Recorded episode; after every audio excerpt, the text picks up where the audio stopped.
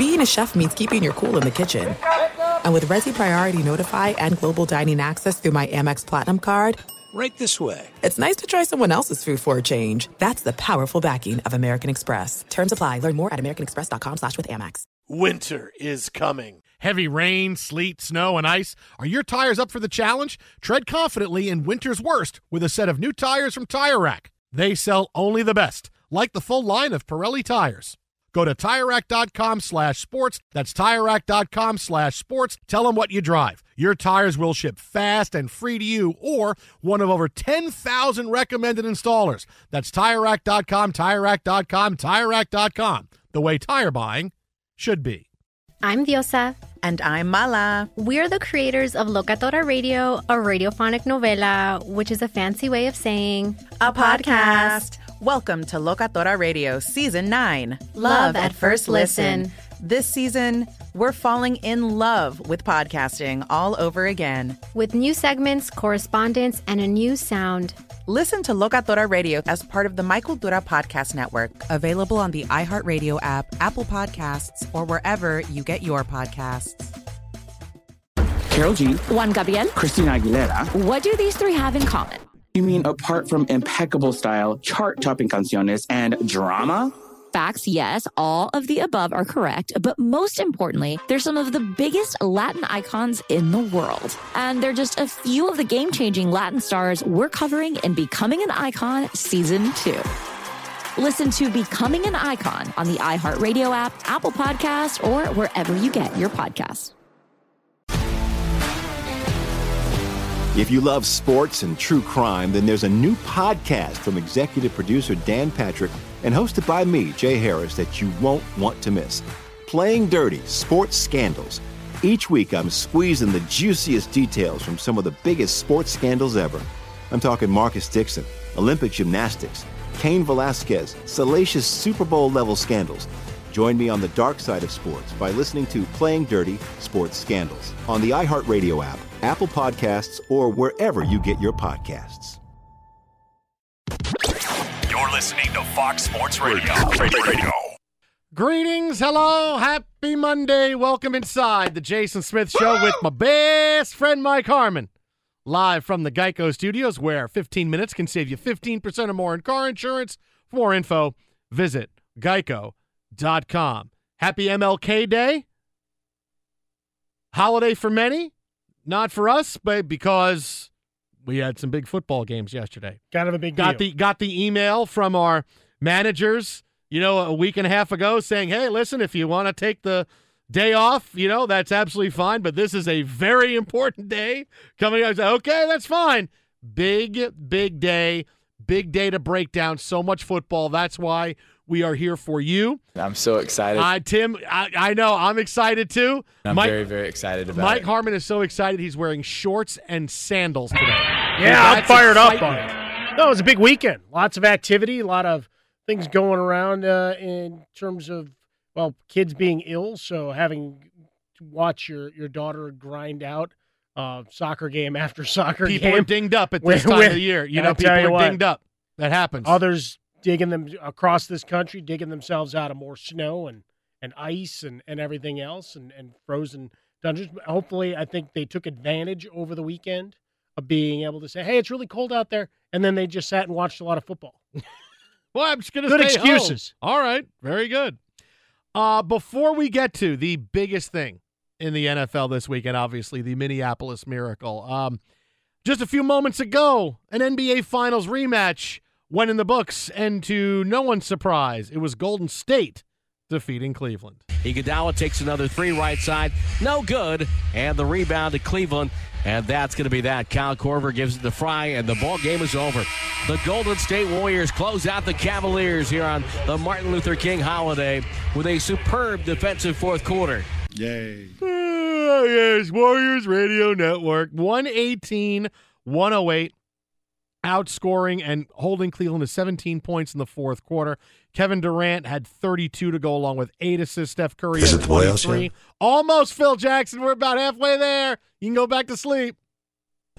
No. Phil, you go back. The Knicks won, okay? The Knicks won. Porzingis was good. Ntilikina was good. The guy you drafted was good in 20 minutes. Almost had a triple double. We Now, call this a Brokeback Oh, Mountain game because there's so much penetration and kick outs. Phil, I told you everything you need to know. You can go back to sleep now. All right. Active Sometimes day for Phil. guy. Coming off a big weekend and certainly a, a full slate of games today. I feel a little fired up on you here earlier. LeBron James, 32 points, 12 of 18 from the field. Only took two three points, three pointers. Eight of 11 from the or eight of 13 from the foul line. What do you mean? Eight of 13? You missed five. And he had to eight turnovers Terrible. tonight. Yeah, no, he got sloppy with the ball a couple of Who, me? times where y- you're not quite sure who the intended target of the pass was. This is to be expected. Cleveland, look, Cleveland's having a tough time. Obviously, we told you everything will be fine because everything is always fine for Cleveland. This is mid January. We told you it's doldrums. But I will throw this conspiracy theory thought out there. You ready for this? I love these. Here's These my are- conspiracy the Hot takes and conspiracy Cavaliers. theories here, each That- and every night with you. that LeBron James has backed off the throttle of taking over. Obviously, because Isaiah Thomas is back, he needs to get back into the swing. He had 19 tonight, Isaiah Thomas, and four assists, played 32 minutes. He was eight of 21 fine. and one of seven from three. Everything will Not- be fine. But, Yeah. you know, how many years can LeBron say, oh, we need more help? We need more help at the trade deadline. We need more help. We need more N help. plus one. If I was going to go back to my math days, let, let, let me throw this back at you that LeBron is kind of backing off the throttle a little bit because he wants to make sure, oh, I want Dan Gilbert and everybody to see that we have warts and we have to make a move at the deadline, whether it's DeAndre Jordan or somebody else, so we stay active when we can. Because if I was playing at a superhuman level like I was for the most part of the up until a week and a half ago, oh, then everything would be fine. Wouldn't need to get anybody. We're good. We don't. No, no, no. I want to make sure that we get somebody at the deadline. So I'm going to ease off just a little bit, ease off that yoke just a tiny bit, so we make sure at the deadline. Oh, hey, you know what? We really do need another piece. Let's go get that other piece. How do you like that? I- What do you like I- that? I like Scale of one to ten. conspiracy Scale of one to ten. Where do you like that at? Oh, I- ten I- being it's- absolute true, one being no way. I think it's a nice hot take that's kind of simmering. Okay, Uh, you all know, right. we we put it in that seven, nice solid. All right, I uh, like seven. Okay. seven point five. Good. Seven five. I like seven point five. Very nice. Sorry, I'm making a beautiful girls reference. Mm, uh, solid seven and a half. So when we, we look at this situation we're at now, I, I think for the, the Cavaliers, when they're in their their boardrooms and having meetings, they've they've got to be discussing that as well. We've got the uncertain future of LeBron James. We've got a, what will be a very high draft choice here in in 2018 that you have to look at and say, well, is is that up for grabs, or do we have to keep that to potentially draft the next superstar if LeBron says I'm out? So, or is that the thing you have to go and use to get a DeAndre Jordan or some other asset by which to convince LeBron James maybe to stay, but more importantly, to maximize what may be left of his five month run here in your and I'm I'm towards the latter. Like I, I don't care about the draft choice if it can help LeBron James win now. Now the the big thing is not only are you measuring yourself against where the Warriors are, you've got a number of teams in the East that suddenly got a lot better, seemingly overnight. But since last season when it was all right, it's us and the Celtics, and even then, a lot of people didn't believe in the Celtics. Like they're number one seed in the East, but it was still like, really? They're the number one seed in the East. Not a lot of confidence. This year, a little different. Raptors are a lot better. You've got a couple of other teams that that have found themselves up towards the upper division uh, of the Eastern Conference, and now the the Cavaliers not only in their nine of twelve, I think it is right, nine losses in their last twelve. They've got to think about, all right, how do we compete with this team, which they did pretty well for three quarters. It's also playing leapfrog and making sure you hold serve against your own conference. Twitter at How About a Fresca, the Jason Smith Show with Mike Harmon live from the Geico Studios. I like that. 7.5. I like that. I, I'm, I'm, I'm digging where we're at with Nice, this. solid seven point five. I like conspiracy theories. But now to the play that we can't get enough of. 10 seconds to go. 24 23 Saints. Vikings at their own 39. It's third down. Three receivers right, Thielen left. Marshon Lattimore 12 yards from Adam. Case on a deep drop. Steps up in the pocket. He'll fire to the right side. Caught by Diggs. Stay oh, he got loose. Oh, my God. 30. No Touchdown. Are you kidding me? It's a Minneapolis miracle. Stefon Diggs and the Minnesota oh Vikings have walked off on the New Orleans Saints. It's a 61-yard Minneapolis miracle. Our buddy Paul Allen, friend of the show. Vikings Radio Network, the miracle 61 yard touchdown pass to Stefon Diggs, vaulting the Vikings into the NFC Championship game when the Saints had it salted away. The number one thing that needs to be said at this point, we're 24 hours away from this from this game, is this. Saints fans, you will never get over this loss. Let me say it again. The only You thing will better never is- get over this loss. You will never come to grips with it. You will never be able to say, okay, I dealt with it, I'm moving on. You will never get over this. I said the same thing to Seahawks fans. You will never get over throwing the football on the one yard line and losing the Super Bowl. You never will. No matter how many Super Bowls Russell Wilson wins, what, what you achieve, you'll always think we should have one more. You will think about this play every single day. It will pop into your head at odd times. You will think about it every single day. Maybe for fleeting moments, maybe just for a second or two, every day. The best thing I can tell you is you need to just find the new normal because you need to deal with the fact that this happened and this is part of who you are and this is going to be part of who you are going forward. You're never going to get rid of it. It will never leave. You won't just say, "Okay, you know what? I'm going to throw everything away and then I'm come back fresh and new and be ready for this next season." No. Falcons fans will never get over blowing a 28-3 lead to the New England Patriots. You'll never get over it. You have to deal with that this happened to us. It was awful and it's going to be part of who I am going forward. Every time, and, and look, this is sports, but it happens in real life when something happens in your life and your life is never the same, and you realize, okay, I have to find the new normal so I can move forward and live with what just happened. In sports, as a sports fan, you need to find the new normal because you will live with this loss forever. Forever. You will live with it. I don't know if you're a good therapist or a bad therapist. I'm telling you the truth. No, the best thing I can do is tell you the truth. Because you kind of hit you. people with a, a big club. I can't lie to you, but here is tell you, just realize you're not getting over it. You're not going to do it. Now, knowing that, let's move forward.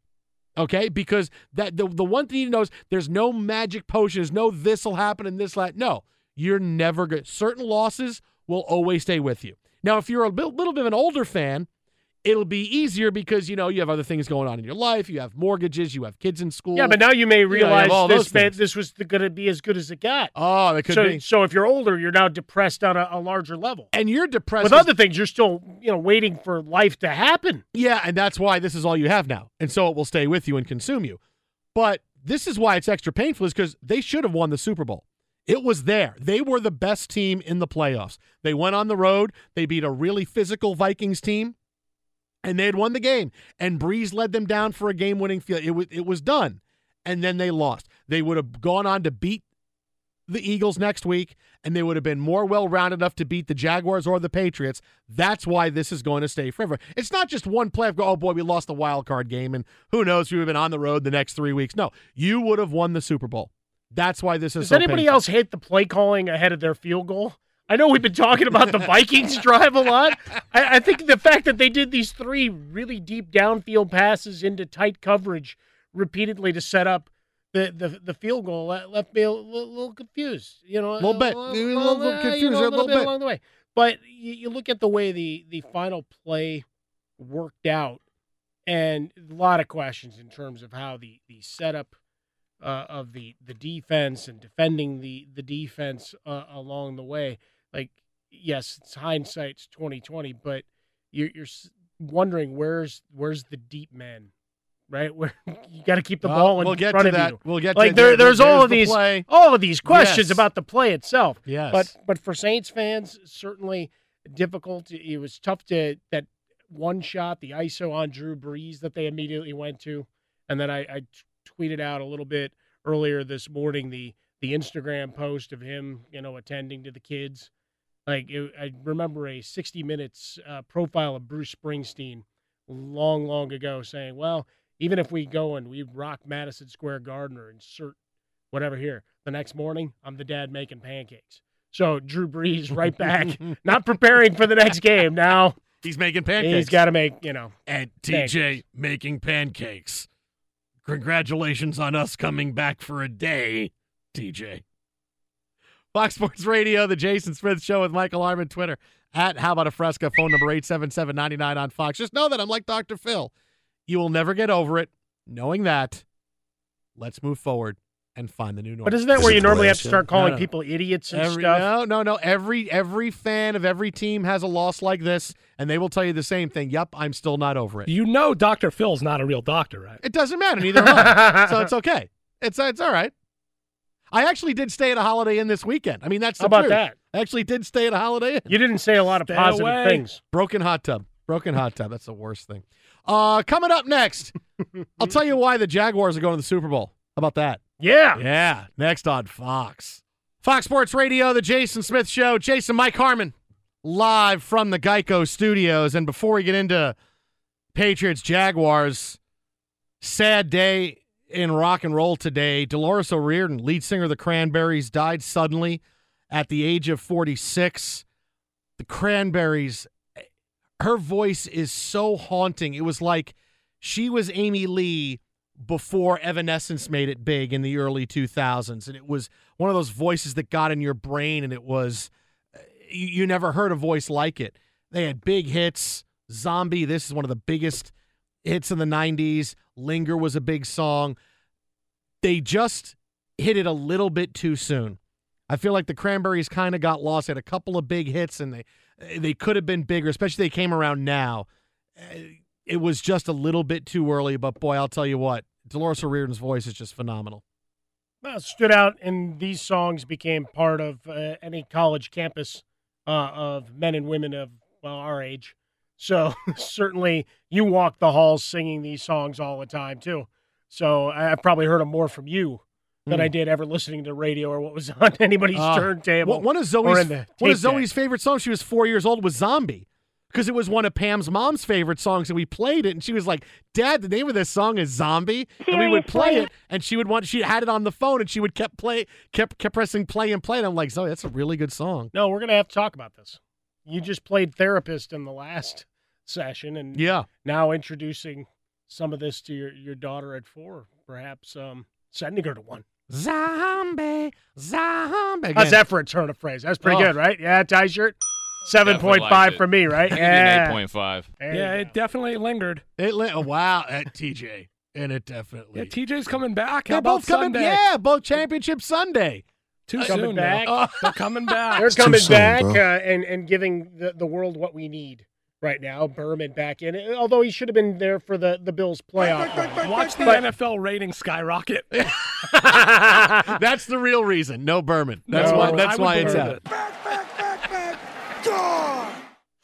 Um, but obviously, we're spending a lot of time with what happened with the NFL today, uh, the NFL yesterday, and look, we talked about Saints. I, I had a gr- look. I thought I had a great message for Saints fans a few minutes ago. I don't think anything could have helped any better than what I said a few minutes ago. And now I'll tell you this: the Jaguars are going to beat the Patriots Sunday. Oh, come on now. I don't like I now I, I admit I got two things I want to say before I'll tell you why. Number one, I don't like the fact the Jags are talking as much as they are. They just can't stop talking. They can't shut the blank up. It was a big win yesterday, probably their biggest win since they beat the Broncos in the playoffs in 97 when Brunell had that huge game. And look at the Jaguars in the AFC title game. But they can't shut up. They can't. They were so upset last week when the Steelers were looking past them, and now all they're saying today is, "Look how great we are! You're watching us next week." And now today, Jalen Ramsey says, "Hey, guess what, everybody? We're gonna win the whole thing." I ain't got too much to say, but y'all make sure y'all bring that same energy out here next week and the week after. We going to the Super Bowl and we gonna win that. We gonna win that. Duval. I don't like the fact that they seem very self satisfied after winning this game because I've seen it happen so many times where teams feel like we've done something big and now we'll go play the next game, and you realize, oh man, we're not ready for this one because the emotional highs and we're continuing to just let it out. I don't like that. Doug Marrone's got to do a huge. This is, this is his coaching job now: is to eat bologna sandwiches and to get them to shut the hell up for five days and get ready for this game. If Jalen Ramsey is still talking about winning this game and guarantees and yapping on Wednesday and Thursday, they're not. This tells me they're not focused. They think they're just going to show up and win against the Patriots. So that's one thing that has to get done. There's always the possibility that the referees on Sunday Don't you decide, dare! Don't you "Hey, dare! No, this has been the narrative. calls are going no, the this has been the way. narrative all bleeping day long. It's the all lazy. the oh, the referees are in their So pocket. just watch. It's a joke. Just wait. But the Jaguars should win because as much as they were a bad matchup for the Steelers, which they were, they are a horrendous matchup for the Patriots. Offensively, not so much. I expect the Jaguars to bludgeon the Patriots with Leonard Fournette all day until he breaks things in the second half. But the Jaguars' defense is a horrible matchup for the Patriots. Why? Because they get pressure on the quarterback with just their front few. Uh, They they get all kinds of pressure and they don't need to blitz. Linebackers can drop back into coverage. They make plays. Just their defensive line gets pressure on the quarterback. And Tom Brady, look, I I'll keep saying it, even though people don't seem to want to listen. When you get pressure on Tom Brady, you hit him once or twice early, and then you are just around him during the game.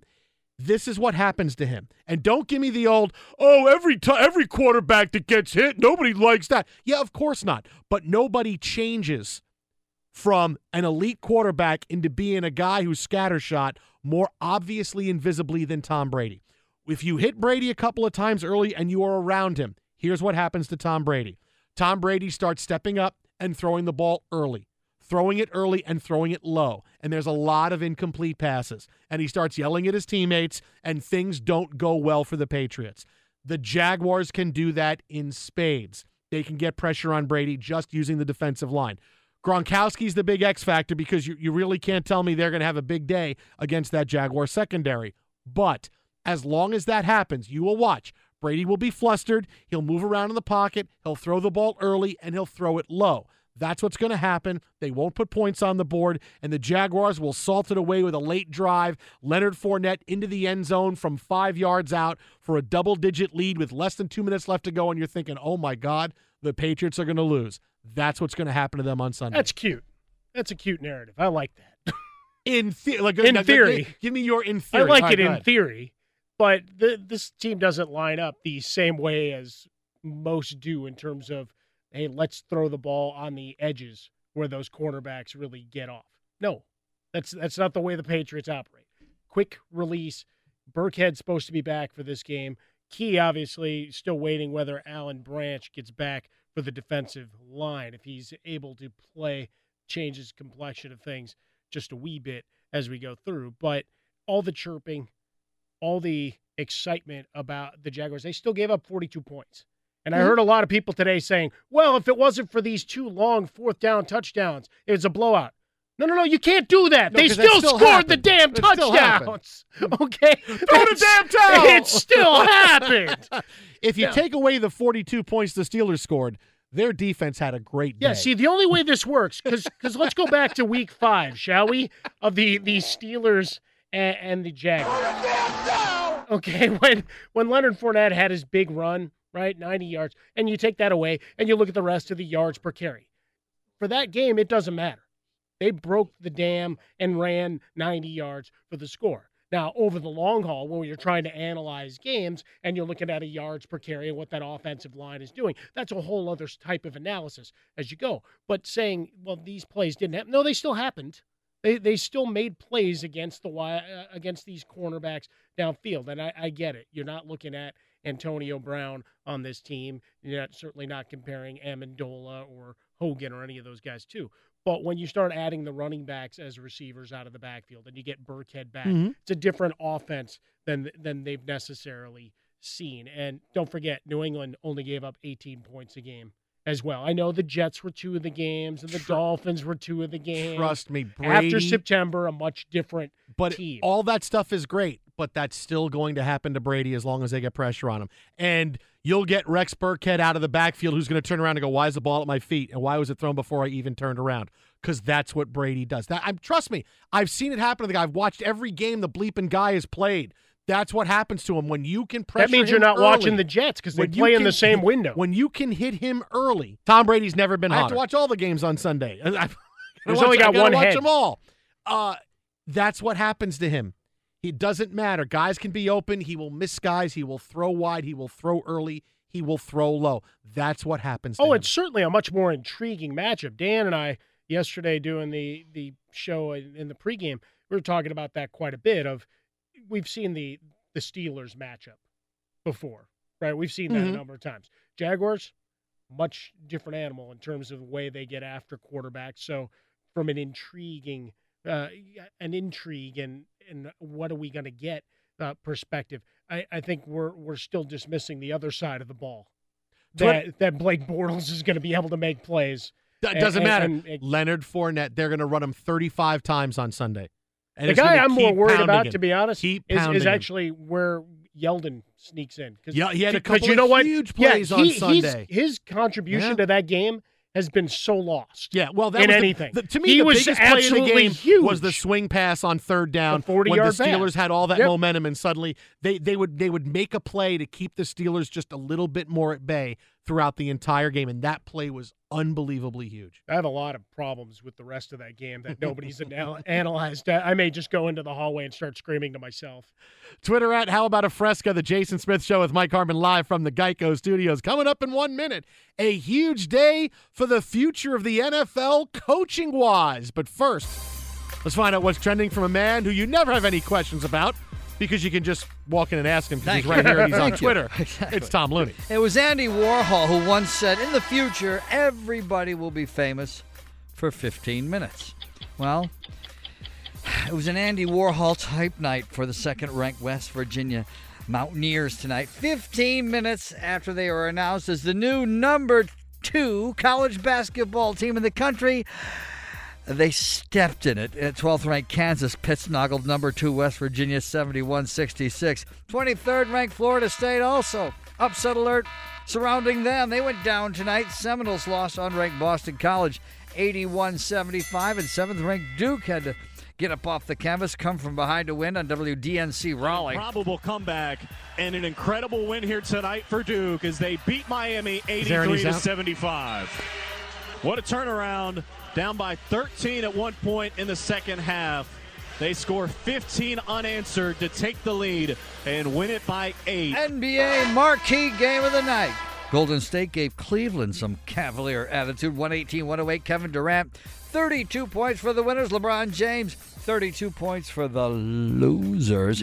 One game in progress beneath the shadow of the Hollywood sign in La La Land. Rockets in front of the Clippers, 44 40. Six minutes, nine seconds left in the second quarter. And now, more great sports talk. I'm MLKJ with the great Jason Smith and Michael Harmon on Fox Sports Radio. Thank you, Mr. Looney. Sure. As always, we're live. Call 1 800 947 Auto. Find out how much you can save on auto insurance as we broadcast from the Geico studios for more from the NFL. We head to the hotline right now. Welcome in a man who told us the story of the year last week involving Bruce Arians, just having some fun with Nick Saban going to the NFL. He's the one and only Jay Glazer. Glaze, what's happening? Oh man, you know how much crap I got from Bruce over that, and it wasn't. He, he didn't care that I told the story because hey, I'm just reporting the facts, right? Where he was drinking vodka, uh, admitted that he was just messing around. What he was mad about were the headlines the next day that it said like vodka fueled Arians, you know, said he's messing with the world. I'm like, hey dude, what are you mad at me for? I don't write the headlines, man. Don't come after me. And then like his son Jake was getting after him because of uh, you know, because of the headlines. I'm like, you guys just calm down. Everybody here is right. We're drinking vodka, although I was drinking whiskey. Uh, he said it, and then hey, it kind of just leads to the alert now. We're good. But he was it was pretty funny, man. He was like every time another headline popped up, he sent it to me. I'm like, Bruce, why are you sending this? I don't work for Bleacher Report. I don't work for USA Today. I don't work for the Daily News in New York. I, leave me alone. Oh, it's pretty funny. Yeah, you told us that story, and, and because you told it on, on our show, we led around the horn with it the next day. That was Yeah, pretty cool. I saw that. I saw that. It's good. Hey, we're we're putting out the facts out there. I like it. Absolutely. Well, I know you got I know you got another story for us coming off on Marcus Williams, who of course is getting all the attention, the missed tackle Yeah. on the Stefon Diggs play from yesterday. That well, let's face it, it's going to haunt him for the rest of his life. You, you know what, man? I, I don't know if it's going to haunt him for the rest of his life because he's going to do so many great things in this league. And look, we trained Marcus out here. Uh, Sean Payton sent his secondary out here to train, heading into training camp for a couple weeks. And then we trained the entire Saints team for six weeks from the start of training camp all the way up to the first game of the season. So me, Randy Couture, and a guy named Jason Borba, another fighter, went down and trained them. But they're all out here, and they're trained here in LA with us. And I called Sean, and I said, hey, you got one of your kids here? Hey, this Marcus Williams kid? He said, oh. I said, dude, and this is true, most athletic dude we've had in the gym besides Odell Beckham. He is a freak of nature. He is such a good young player. And we all called Sean. We are like, we have not seen too many guys like this. He was he's on such a different level athletically than not just everybody on the team that was in there, every other player we have ever had in the gym besides Odell Beckham. It's unreal what this kid's skill level is. So, you know, he, he obviously messed up bad on that play, you know, whiffed on it, had his eyes looking down. Um, but he is athletic enough, and if obviously he's going to need some, uh, he's going to need some counseling on this one. But if you don't let this get in the way of the rest of your career, this kid will end up. He has the skill to make eight, nine Pro Bowls. He is, he's that athletic. Jason Smith Show with me, Mike Harmon, coming to you live from the Geico Fox Sports Radio studios. On the hotline with us, NFL insider for Fox Sports, the Unbreakable Performance Center owner and founder of MVP, merging vets and players and touchdown dreams. Check out vetsandplayers.org for all the good work Jay's doing uh, in that regard. Big things always uh, on the docket there. Jay, we, we turn our attention to the coaching search. Uh, Pat Shurmur, just the way he drew it up for Mhm. Stefon Diggs, and now uh, Mhm. the wanted man in New York, it would appear. Yeah, you know, and, and look, Pat. Here's what Pat's done really well. Um, he withstood Cleveland and Right. came out and came out looking still okay. You know, it didn't just drag him through the mud. Went down, worked under Chip Kelly, and was above the fray of what happened over there. Then he's over there in Minnesota. This is what I really told when I've talked to GMs about him. What I really loved about Pat Shurmur is last year's team, the Vikings. There's a lot of horrible things that went on down there, um, and it was it was a heavy scenario. And to have Norv Turner, you know, quit the team, leave Right. as OC, and Pat Shurmur still there, and just the way he handled everything was it, it just man, it was it's most guys in this league cannot have done that. He was Switzerland throughout the whole thing, and it was a really dicey situation there. It, it, he he, you know, has this presence that people don't know about because on the surface he's not going to show it to you. He has like a dry sense of humor. He's kind of you know he, he's not he, he doesn't show you behind closed doors Pat too often, but he'll be yelling it in Case's ear during the game. He is he got a lot of fire in him, and you know I think you know the Giants kind of needed a grown up here, and they're getting one in you know Pat Shurmur, who's like I said, he's already been dragged through the mud in different scenarios, yet never came out kind of dirty, if you will, on the other side. Hey, Jay, other coaching news. It looks like all reports say Matt Patricia headed to the Lions to become their head coach. Josh McDaniels to the Indianapolis Colts to be their head coach. Bill Belichick has never let his assistants interview, much less stories where they're getting to take jobs here. Uh, is there something going on in New England? Why this sudden shift and we're, we're getting these stories out now where before it's always been we wait end of the season and, and then we find stuff out? No, I think last year with um, Kyle Shanahan, everybody knowing he's taking it, it almost became okay. We don't have to wait anymore to, to do the hush hush. Year before that with Dan Quinn, we kept it hush hush, even though we knew he was getting a job. It was still kind of hush hush. Um, this wasn't really the case last year, so I think they're kind of saying, "Hey, let's just not fool anybody anymore." Um, and then you know, it, it's interesting uh, because McDaniel's interviewed last year for the 49ers job, and they actually chose uh, Kyle Shanahan over Josh McDaniels. And, and Josh's big thing, and he's talked to Chris Ballard a lot about this a lot. Everybody he interviews with, he when he had his first head coaching gig, and a lot of guys that have either coached under Andy Reid or coached under Bill Belichick, when you go out and get a job, they try to almost be mini Andy or mini Bill, and it doesn't work. You got to be yourself. You're sitting in a room with 53 of the most street smart dudes on the planet. You got to be yourself. You can't try to be mini somebody else. You can't bring the quote Patriots way into another culture. It doesn't work. You're gonna have too much pushback, and that's what happened to Josh McDaniels last time around. This time around, do I think he learned his lesson and he isn't the same way? I do, yeah. And he's talked an awful lot to, to Chris Ballard, and I don't think he'll be that way with Andrew Luck. It's not going to fly that way. But you don't truly know until they you know start working together. Well, I think you put it brilliantly earlier today, Jay, when you asked uh, aloud the rhetorical question: uh, do, How many people thought Mularkey would get to stick around? Right. Does this mean they already have their coach uh, now that they've let him and mutually agreed to go Vegas blackjack dealer? No, I think they were hoping to get their coach. I was thinking they were going to try and get Josh McDaniels. I remember um, their GM used to work up there in, in personnel uh, with the uh, with the Patriots. He's familiar with Patriots. And there's another guy on their staff, by the way, Brian Flores, who's a linebacker coach, who is a stud in in waiting. He'll be a phenomenal head coach here for, for years. And I don't know if he gets one now or not, but guys like him and Mike Vrabel, they're kind of like the second wave of these great, you know, coaches that these great motivators you're going to have out there. You can follow him on Twitter at Jay Glazer. That is at Jay Glazer. The website, of course, vetsandplayers.org. And uh, check out everything he's got going on at Unbreakable as well. Jay, as always, appreciate it. And if you say, if Bruce Appreciate it. Arians has another scoop, you know, let us know. We'll be here. I'll, I'll let him break who his successor is going to be. Well, I think right now it's going to be Mike Munchak. okay, very good. We'll. Thanks so much. See ya. See you, Jay. Mike Munchak. There you go. There you it go. Bruce Arians, his successor. Twitter at How About a Fresca, the Jason Smith Show with Michael Harmon. What a great story about Marcus Williams. The only guy he ever trained more athletic than Marcus Williams, Odell Beckham Jr.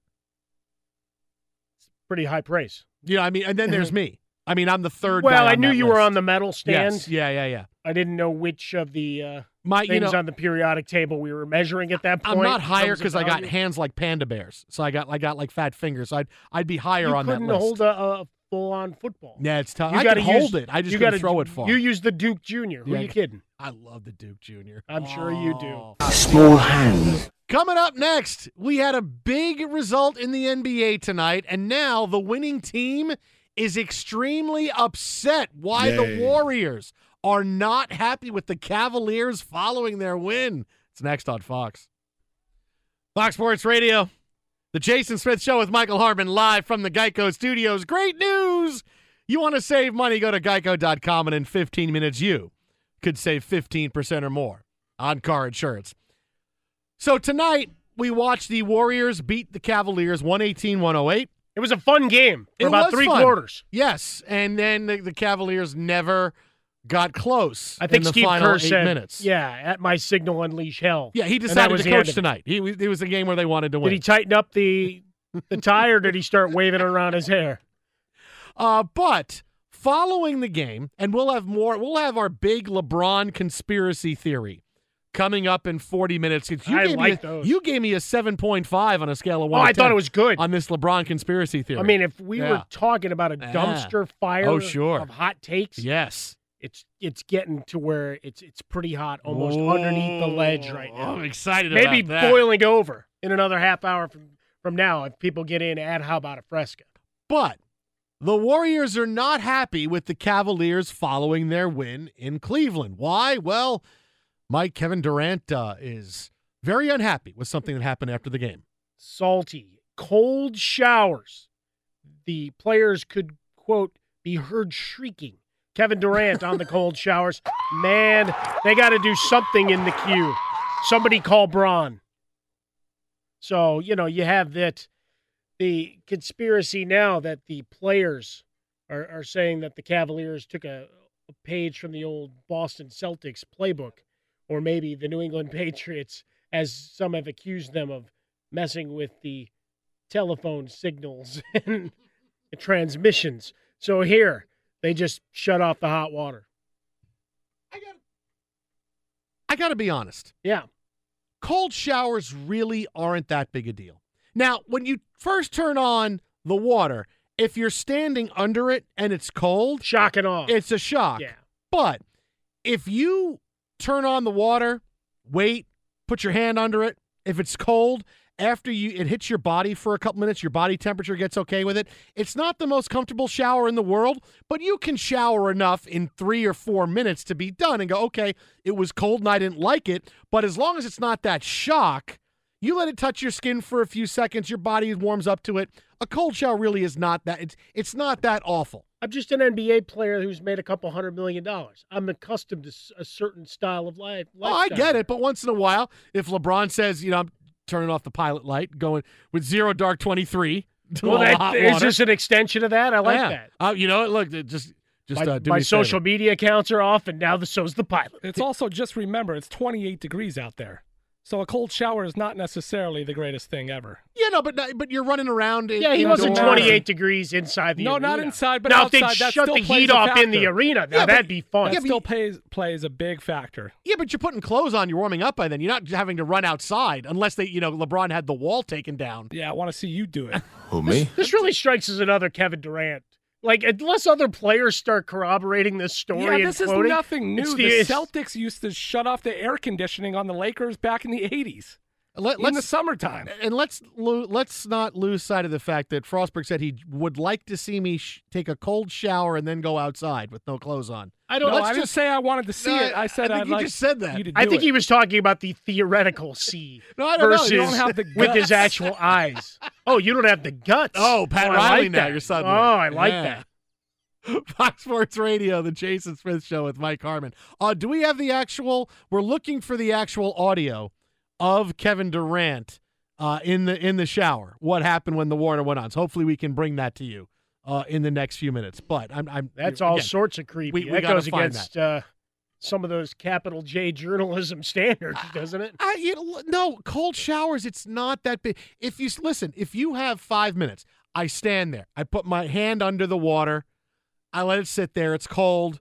My body temperature starts to regulate. Then I get my whole arm going, and then I'm standing under. Or you can just get a little wet, soap up, rinse. off. I mean, it's real. It's it's not the best But thing it's in the world, but you can do it. It's like taking a shower at camp. Or You going, know, I'll to- go or going really into fast. a, going into a lake or ocean, going into a cold, non-heated pool. You know, there are people Mhm. that go into the non-heated pool. I mean, you had a cold jacuzzi. I was not a fan of that this I'm. I'm guessing you No. didn't have but one toe hit that cold water. No, no, it was in the jacuzzi, but it was just I'm- it, I'm- wasn't. No, it was Or terrible. was it lukewarm? No, it was lukewarm, and See, the if it's jets lukewarm, weren't working.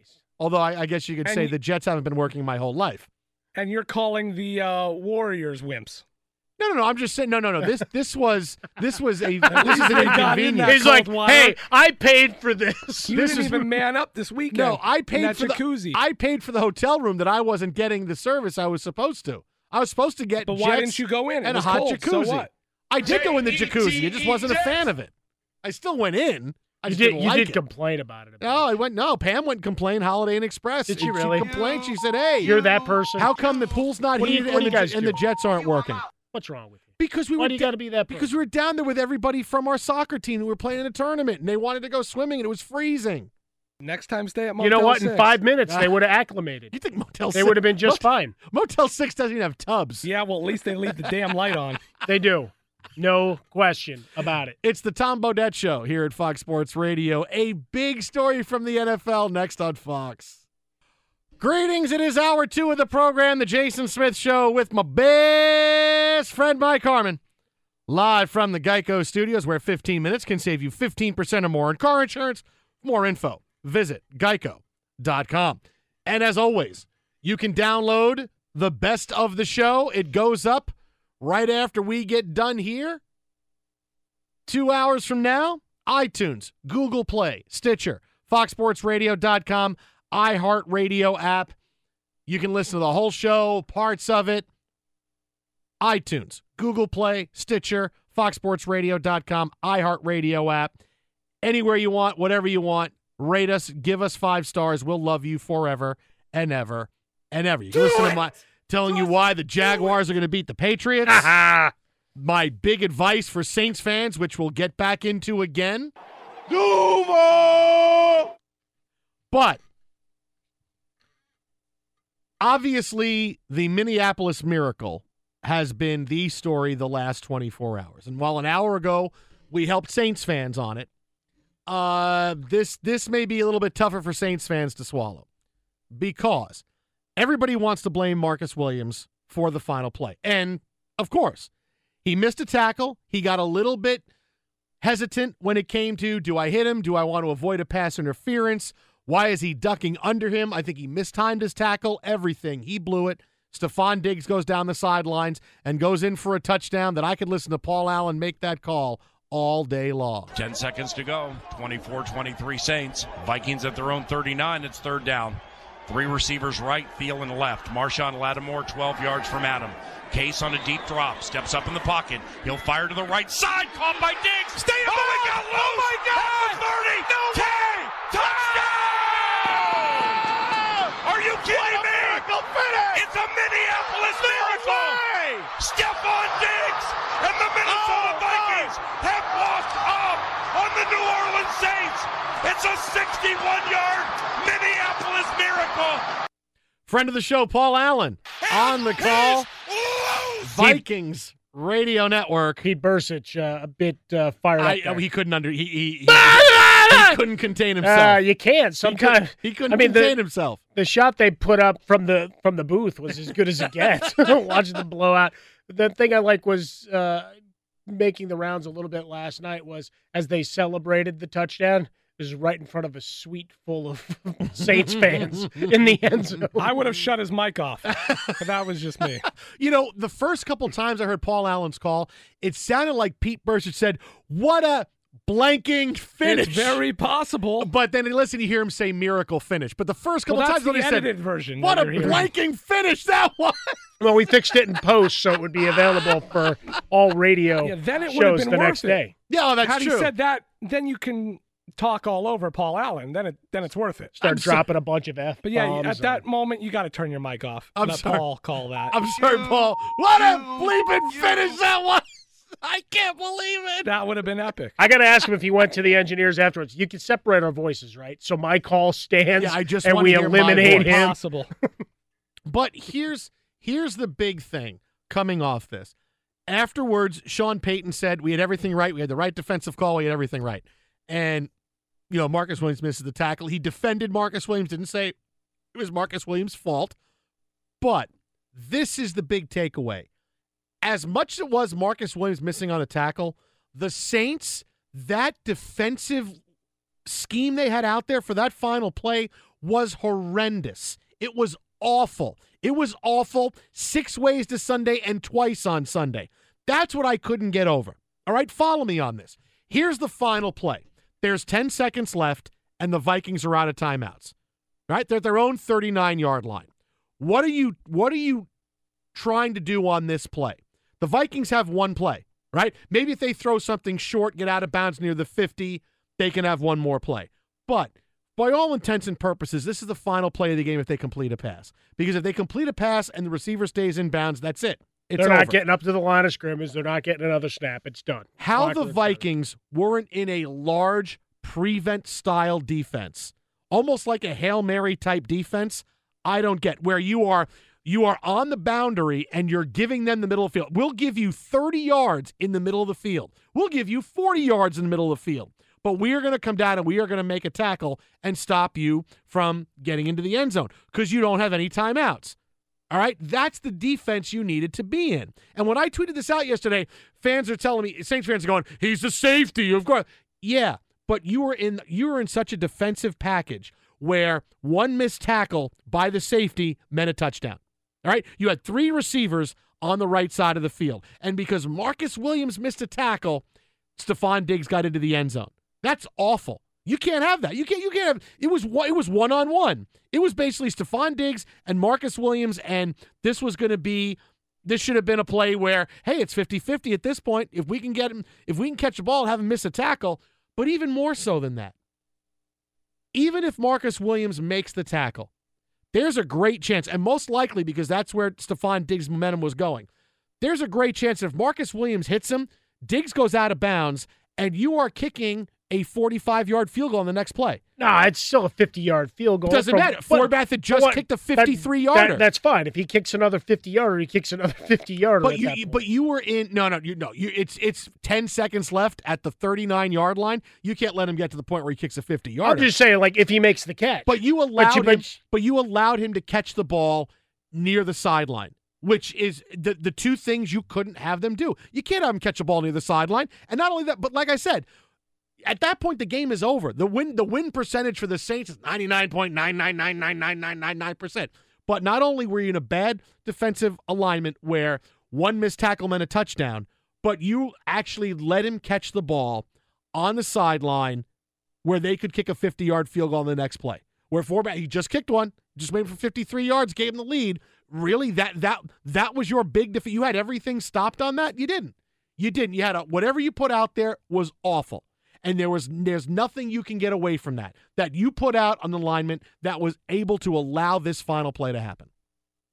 Well, you also didn't play the first half of football. Uh, that that that hasn't been you're spoken. of. one- but you're down to I, one I play. get You're it. You're down down to down one to play. one play, but let's not dismiss that categorically. The, the the other 59 minutes and 50 seconds did happen. Oh, sure. in this game, but if he makes the grab and the safety is over the top, if Williams is in position to make a play as he comes down, there's still a couple of steps between him and the sideline. But the defensive alignment, just in general, running free and clear, not really contested at all, getting off into his route, that you at least gave Keenum a, a shot to make a throw down to the 32, and then it's free and clear from there. I was wondering aloud about the Hail Mary type option. Not that you necessarily throw Michael Thomas and company out there, but certainly a consideration given the gravity, no timeouts, and making sure you keep them away from the edges. But no matter how you scheme it, you, you can't account for him putting down like my, my daughter playing soccer, right? Mm-hmm. Whenever you're going for the big kick to try to clear the zone. Yeah. What are you doing? Don't lift your head up. You got to keep your head down on the ball. In this case, you got to keep your head up to know where the guy is coming at you. You're not going for the big hit. Oh, here he You're is. not Look going for the big stick. You know, here it's the. But he didn't go. He missed I, him. I he didn't know I. the big hit. But but you're always wondering what exactly went through his head because that's a question Mhm. that's never going to be answered.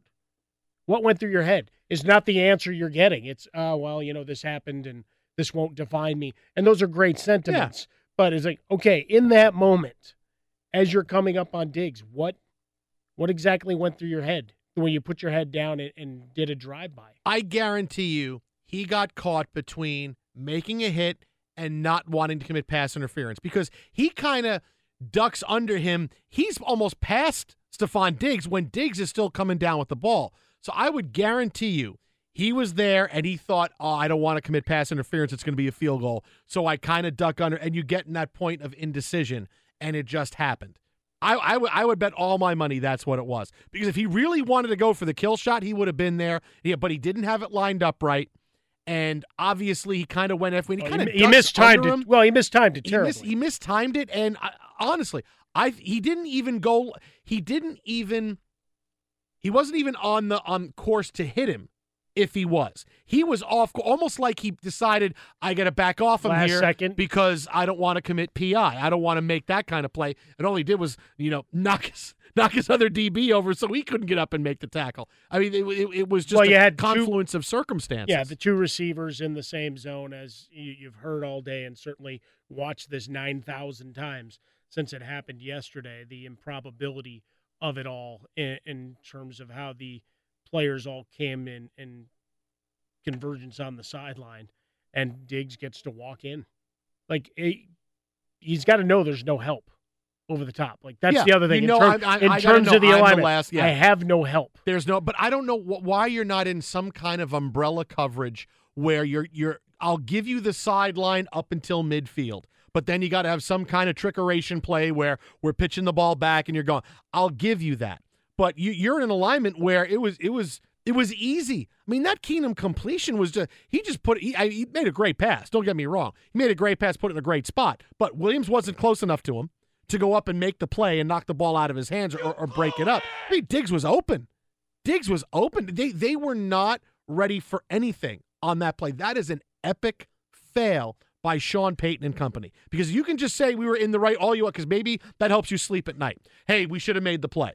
Marcus Williams should have made the tackle. We should have made the play where you were not in the right defensive alignment. You were not in something that there's 10 seconds left. We're going to keep you in the middle of the field and we're going to stop you from getting something deep. Because what if that play was a Hail Mary? They're at the third, you're at the 40 yard line. Case Keenum could have thrown a Hail Mary. You're talking about just having a couple of guys down there. I mean, who else is down? There was nobody between Stefon Diggs and the end zone. So if that was just a we're going to flood three guys down down the side of the field, you're talking about a 50-50 jump ball. You're talking about 3 and 3. And that could have been a touchdown. Well, So and, you- you- and you- now you- start getting into the well, he's going to have to commit and probably pass interference at the one. That was the that was that was so inexcusable. And when Diggs is running for a touchdown, my fir- my first thought on the play when I'm watching it live, I'm going, "Oh my god!" And I'm waiting for someone to come flying at an angle because that's going to be the tackle. I'm going, "Oh, Stefon Diggs should have ran out of bounds because now the time's out." But there's nobody, and I realize nobody's coming. It all happened in, in my head in like a second. I'm going, "He's going to get hit. He should have." No, no, no one's coming. That's a touchdown. Oh my God! I mean, that's that's really re- Marcus Williams is going to bear the brunt, but that was a horrendous job of play calling by the Saints. It was awful. And let's get to the thing that really mattered: the fact that they didn't kick the extra point. So, Oh, if, so it was a lot of either it was either minus five or Yeah. five and a half. Yeah. Maybe maybe it was four and a half for Yeah. some. But that was kind of a big deal. So it's the one part of it that was really interesting if you stuck around. You know, been awesome to see. Like Thomas Morstead is out there, you know, for the Saints, they can run the play. If Keenum just took the snap and bulldozed his way into the end zone for a two point conversion, spikes the ball in Morstead's face. Yeah, no, just just an interesting run run of events, and even with the the New New Orleans possession before that, wasn't terribly pleased. You're passing the ball all over, and then all of a sudden on third and one, when they know, all right, we're just, just going to run it straight into the line, a play that has no chance in Mm. hell of getting you the first down. It's like, all right, we're playing for the field goal now. Like, forget that. Keep running the offense that's moving you down. You still have half a minute. Twitter at How About a Fresca, the Jason Smith Show with Michael Harmon, phone number 877-99 on Fox, live from the Geico Studios. More on this game. I got a great message for the Saints fans, but coming up next, I'll tell you exactly why the Jaguars are going to the Super Bowl. Fox. Duval! There's a better way to buy home insurance with Progressive's new Home Quote Explorer tool. Get a custom quote and a great rate all online. See for yourself how much you could save at progressive.com. Fox Sports Radio. It is the Jason Smith Show with my best friend Mike Harmon live from I the Geico. Studios. And I'll have a great what I think is. I mean, look, I'm biased because it's you know my thing, but I have a great. I believe I have a great I'm message. for biased Saints 'cause, fans. you know, it's my thing. I'm biased, it's my, but I think I have a great message for Saints fans. I got a great me- It's tough, but there's no way I can cut up that loss yesterday. But I think I have a great message for them. The beer is still flowing on Bourbon Street. so we'll have that coming up. I also have my uh, conspiracy theory for the Cavaliers and LeBron James coming off the loss we of always the Warriors tonight. We always like me? those. Be warned, everybody, get your tinfoil hats ready. But, but you've given this conspiracy theory a oh I like it. I- Like if on a scale of one to ten, if one is no way and ten is absolutely it's true, you've given this a seven point. Oh yeah, I, I go. This is this is pretty good. Okay. Take This- that for data. This All right. is uh, passive aggressiveness at its finest. Okay. Explain it to me. Uh, uh, David Fizdale, I will. You're going to be the coach of the Lakers at some point very soon. But let me tell you now why the Jaguars are going to beat the Patriots. Well, you skipped right over the weekend votes of confidence from Jeannie Buss and, from Rob Pelinka. Here, here we're at dinner and smiling together. Everything's great. We won't make a move until we talk to Bill Walton first, and then we'll decide. And we have to call David Fizdale what we want to do with the Lakers coaching position when Magic Johnson steps in in the interim. The Jaguars are going to beat the Patriots. I say this despite the fact the Jaguars are doing my least favorite thing in the world, appearing very self-satisfied after beating the Steelers. Everywhere you go, everywhere you saw today, Duval! Jaguars players were saying the same thing. Mike Mitchell, you said we were going to know your name. Now you're watching us next week. They said the Steelers were so great. They're watching us next week.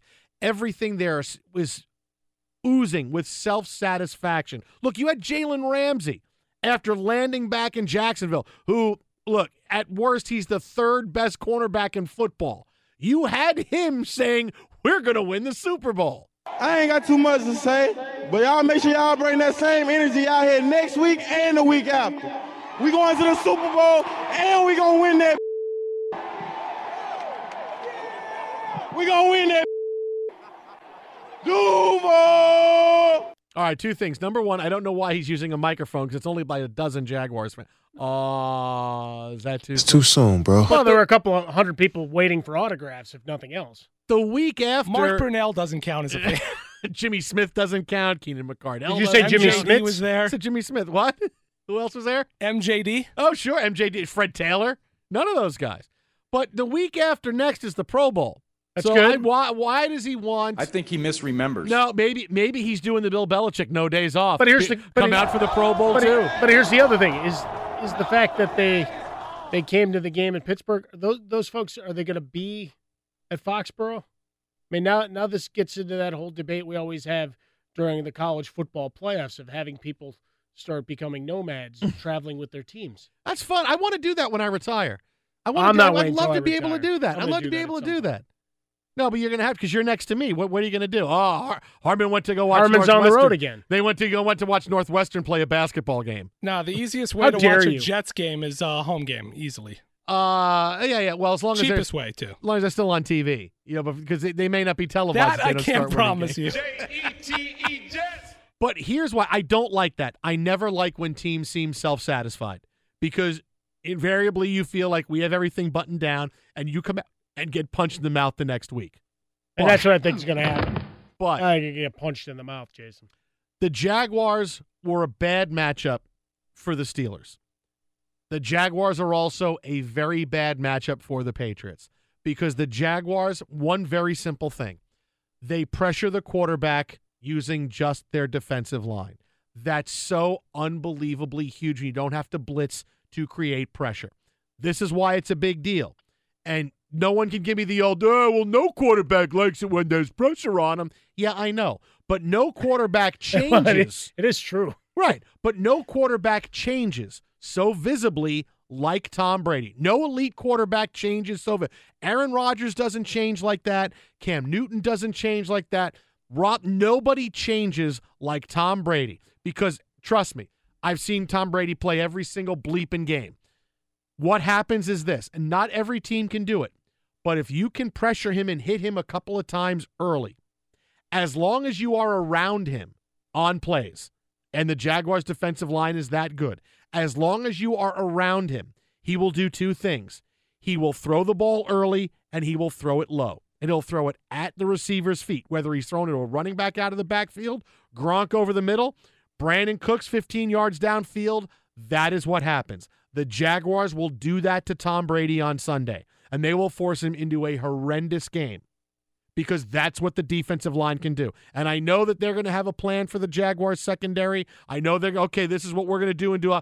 It doesn't matter when Brady throws the ball early and low. I've seen it. I've seen it so many times. He changes. He he barks at his teammates, he gets mad, he changes. And this is not a great Patriots offensive line to begin with. And he needs to hit guys out of the backfield to keep that offense humming.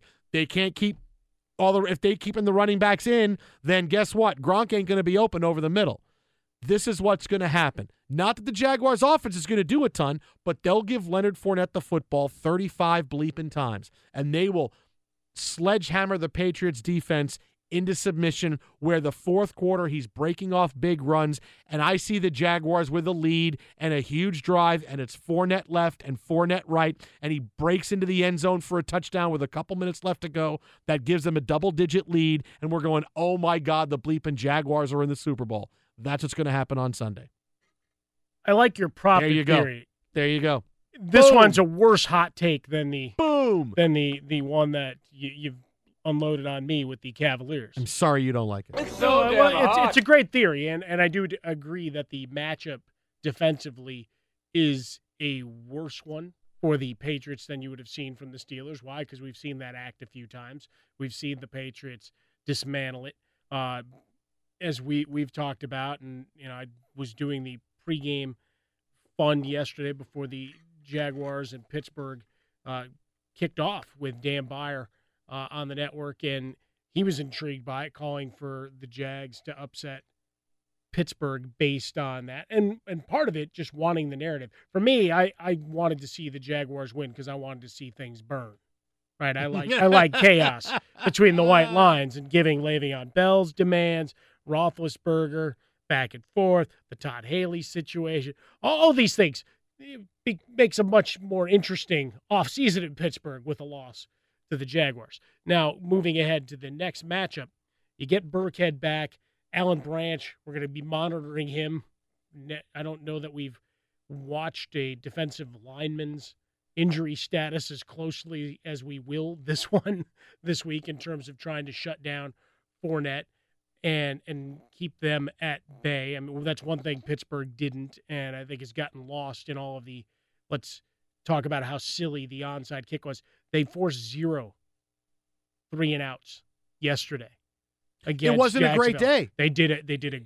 Jacksonville kept the ball moving. Yeah. What you had four four downs, right? So a Mhm. first down on, on on the first play, and then three and out thereafter. But no true three and outs, and a lot of time coming off the clock. So for New England, it's imperative on the defensive side that they're able to to force Bortles into third and long and make sure the spy actually does his job when Bortles has to come out and make sure that Yeldon is looked at on the the defensive side.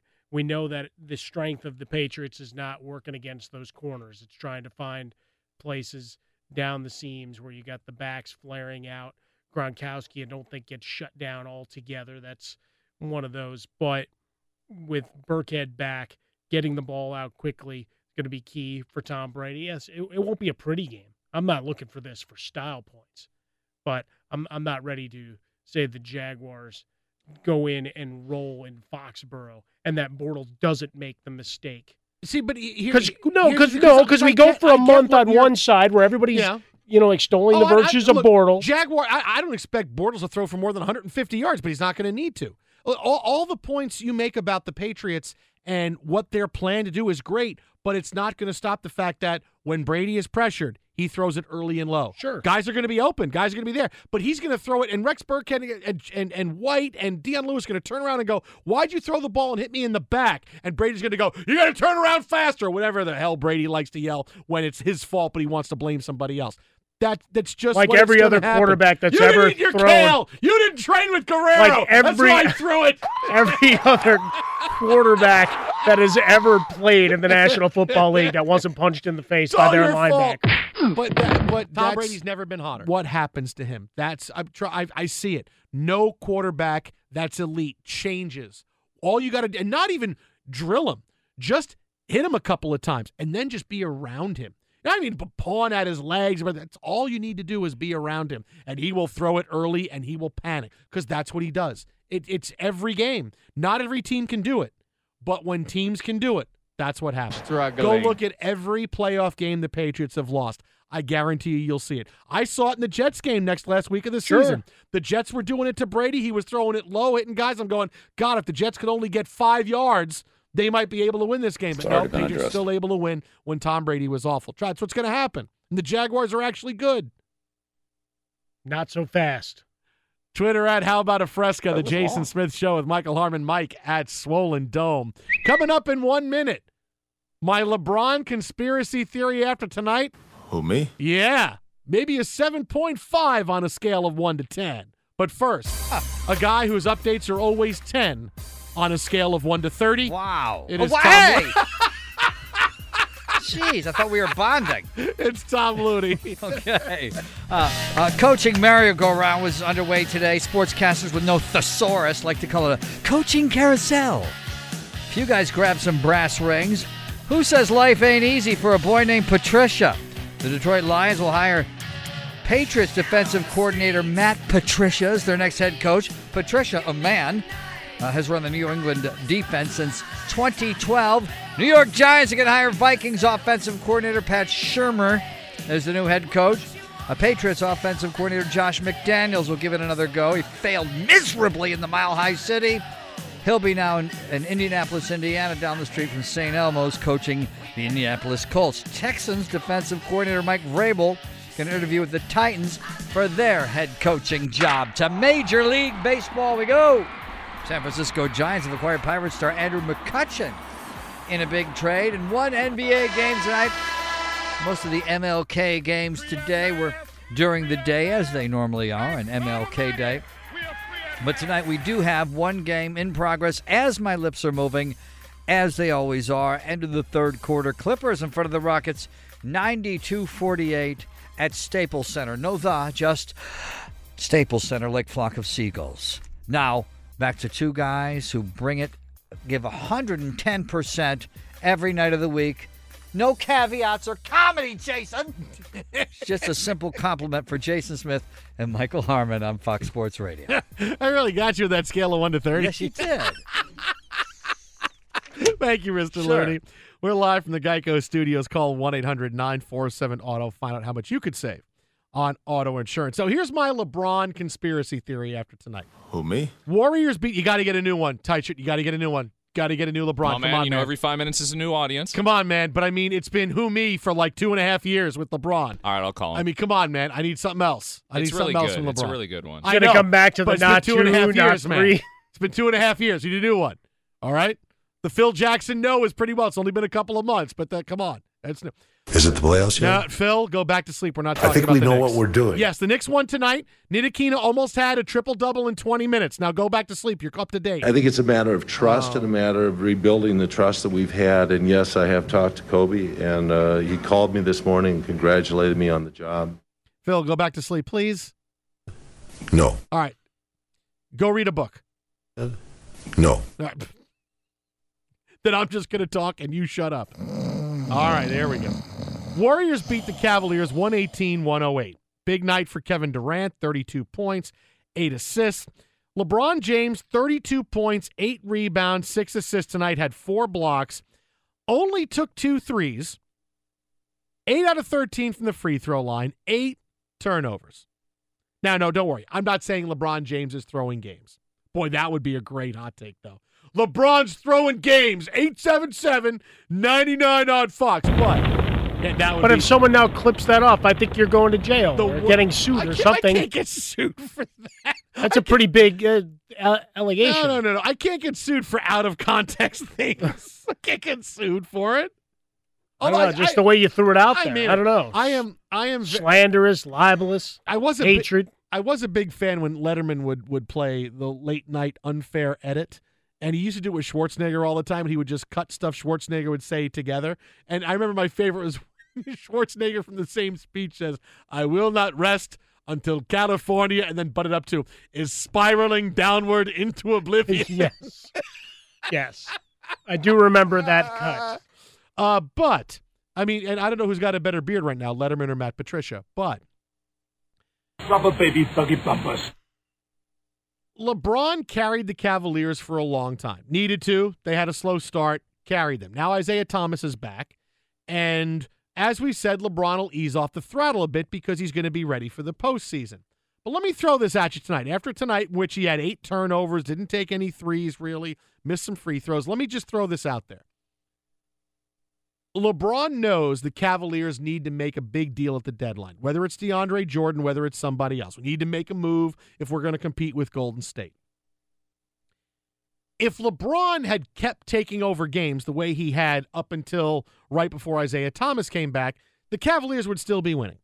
Right? And and there be Dan Gilbert might say, "Yeah, you know, I, we don't need anybody. We're fine. We're good. We're winning these. We got this. We got Isaiah Thomas back. He's our big addition. We're absolutely fine." But LeBron easing off the throttle, he knows we're going to lose a fair amount of games. Right, we don't need to be first in the Eastern Conference. We're still going to be the best team, and they're going to get back to the finals. But if we lose some games and I start talking about changes we need, that's going to make everybody realize, you know, we do need change. We do need better players because suddenly now, okay, we're losing a couple more games than we expected. We're losing games to teams we didn't think we'd lose to. We lost to the Warriors here. Here's a game many people saw, and LeBron turned it over a lot. And this is going to convince Dan Gilbert and company and put the pressure on them. You have to go out and get somebody big. Yeah, I don't want you to feel we can rest on our laurels and think when Isaiah Thomas gets rolling, we'll be unstoppable because maybe we won't be. Whether it's DeAndre Jordan, somebody else, LeBron wants the Cavaliers to go out and make a move. So he's stepping off the throttle a little bit, knowing full well we're going to lose a few games, but that's okay because that's going to make us and convince everybody, Dan Gilbert and company, we need to go out and make a move. He'll give the blessing for absorbing salary, whatever it is. We'll go out and get the player we need at the deadline to go compete and win this season. And you gave me a 7.5 on a scale of 1 to 10 in that conspiracy theory. No, I enjoy it immensely for a number of reasons.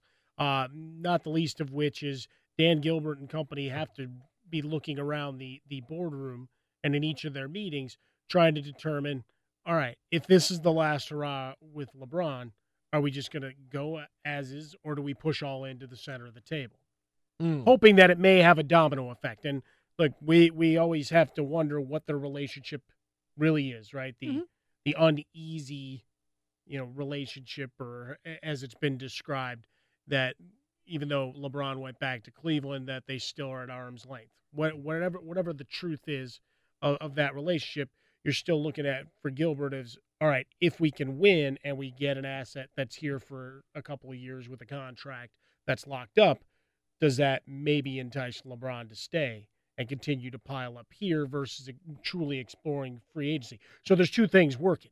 Not only do you want to win now, appease LeBron and, and try to make sure you shore things up, but you're trying to figure about the future because one of your only assets to trade is your top pick for the 2018 draft. So now it's the, you know, are we all in? Do we have an inkling that LeBron's out? Because if he's leaving anyway, do we just say, okay, forget it?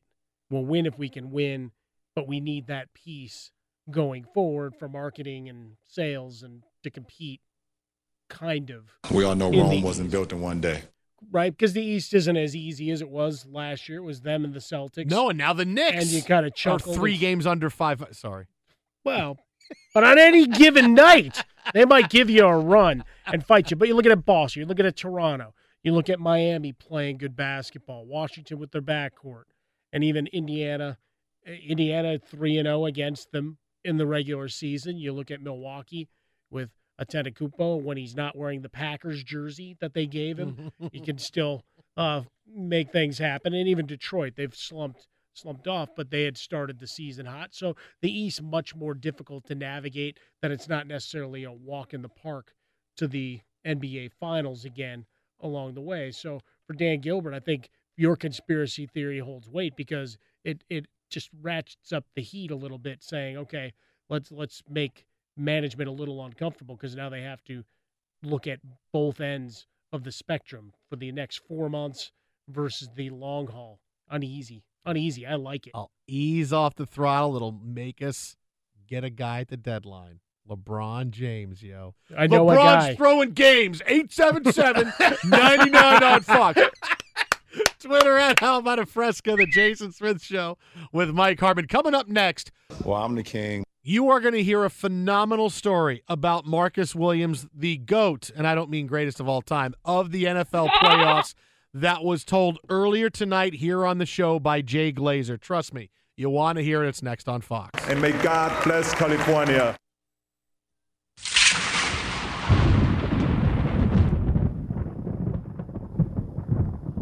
Dear New Orleans Saints, sorry what happened yesterday.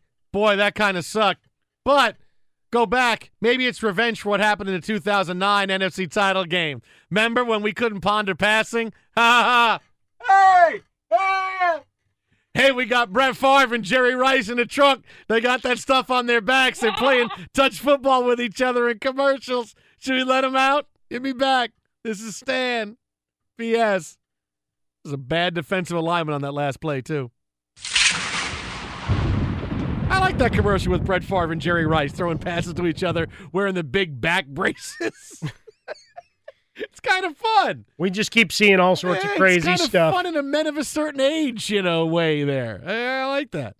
I like. I like to see that as a TV show. Favre and Jerry Rice decide. I don't know. They can do something that younger men can do, and can they pull it off?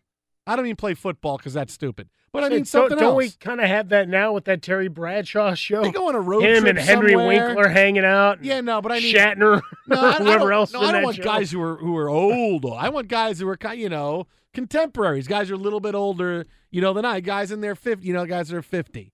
That's what I want they're see. sitting around deciding which supplement they're going to use. Sure, that's what I want. Uh, contemporaries. That's, I don't want Isn't to. that like Uh, W it's Legends. House on the WWE network? Isn't that really kind of where you're heading with this? Let's get them all in a room. Or the Heisman House ads. I mean, we already have that. hey, here's Tebow. Hey, look, T- Tebow's the only one that's still in shape. I'm so excited. Tebow and Jason White are the only ones that are in shape. I'm very, and very nobody knows who the hell it. Jason White is. That's right. Oh, he won the Heisman. Never Okay. heard of him. Hey, All right. 50 bucks an inscription. Yeah.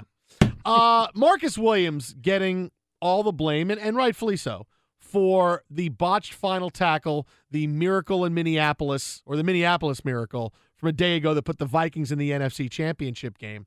We talked about that play with Jay Glazer, NFL on Fox, earlier in the show tonight. And he told us a great story about Marcus Williams when I said, Jay, I, you know, he's going to think about this play for the rest of his life. And Jay had a really interesting story about the guy who blew the tackle. Sean Payton sent his secondary out here to train, and then we trained the entire Saints team for six weeks. And I called Sean and I said, Hey, you got one of your kids here? This Marcus Williams kid? He said, Oh, I said, dude, and this is true, most athletic dude we've had in the gym besides Odell Beckham. He is a freak of nature. He is such a good young player. And we all called Sean. We are like, we have not seen too many guys like this. He was he's on such a different level athletically than not just everybody on the team that was in there, every other player we have ever had in the gym besides Odell Beckham. Obviously, he's going to need some uh, he's going to need some counseling on this one. But if you don't let this get in the way of the rest of your career, this kid will end up. He has the skill to make eight, nine Pro Bowls. He is he's that athletic. There we go. Great story from Jay. Most athletic guy that he's ever trained besides Odell Beckham Jr. It's high praise given the number of top level athletes that have gone through that center and those that keep clamoring to come in. It keeps growing, and man's got so many businesses anymore. Mm. It's surprising that he has time for vodka with Bruce Arians, but still getting it done. But for Marcus Williams, I mean, one of the key points to this whole Saints season is how the, the defense that had been such a question mark for years rose up. And then, right as everybody jumped onto the narrative in the biggest moment, there's this type of letdown and this type of miscommunication and this type of just poor alignment. No timeouts bad. left. It was bad. It was all, no I mean, extra help circling over. And obviously, yes, he's the safety coming in for the big hit. And the way they ran the route with two receivers along that sideline certainly confused some things. But knowing your angles and knowing your opportunities, this is a spot, the biggest spot, and it doesn't go away, right? Of, of all your big moments in NFL history, the better story is always in the losing locker room, and it is, of course, here. I don't know. It's not a better story. It's just it's just a, a bigger story. well, the better story Yeah. for No, our no, I get it. business. Yeah, yeah, yeah, yeah. Stefon Diggs walking to the end zone, Yeah. and then throwing his helmet and potentially, you know, hurting someone really badly as that flies through the air. I got to throw this for you. What if Stefon Diggs stepped out of bounds? Isn't that isn't that a 15 yard penalty throwing his helmet and suddenly now the Vikings are out of field goal range? I mean, it what if he stepped out of bounds? I mean, he knew, but you, you can never be sure. He didn't think, but they had to go back and look at it to make sure, and he didn't. He wasn't even close. But what if he stepped out of bounds? And you can't be sure at that point if you're him that you That know you didn't step out of bounds. I mean, it's you, you're talking about guys on the field without helmets on. He's throwing his helmet. Isn't that a penalty? Can we get Paul Allen on and simulate that? Hey, Paul, what if he'd stepped out of bounds? Why do you ponder taking your helmet off and throwing it? The ponder passing would so pale in comparison to the response to that. I mean, think about that. Twitter at How About a Fresca. Think about if he had stepped out of bounds, you got to call it, right? I mean, that suddenly it's out of bounds, and instead of kicking a 50 yard field goal, no, there's two seconds left, and you're throwing a Hail Mary from midfield. Just think about that for a second. That's next level. They might have defended that one better. Twitter at How About a Fresca, the Jason Smith Show with Michael Harmon. Coming up next, the best message I can possibly give to Saints fans. And it will help everybody else in any walk of life. Fox.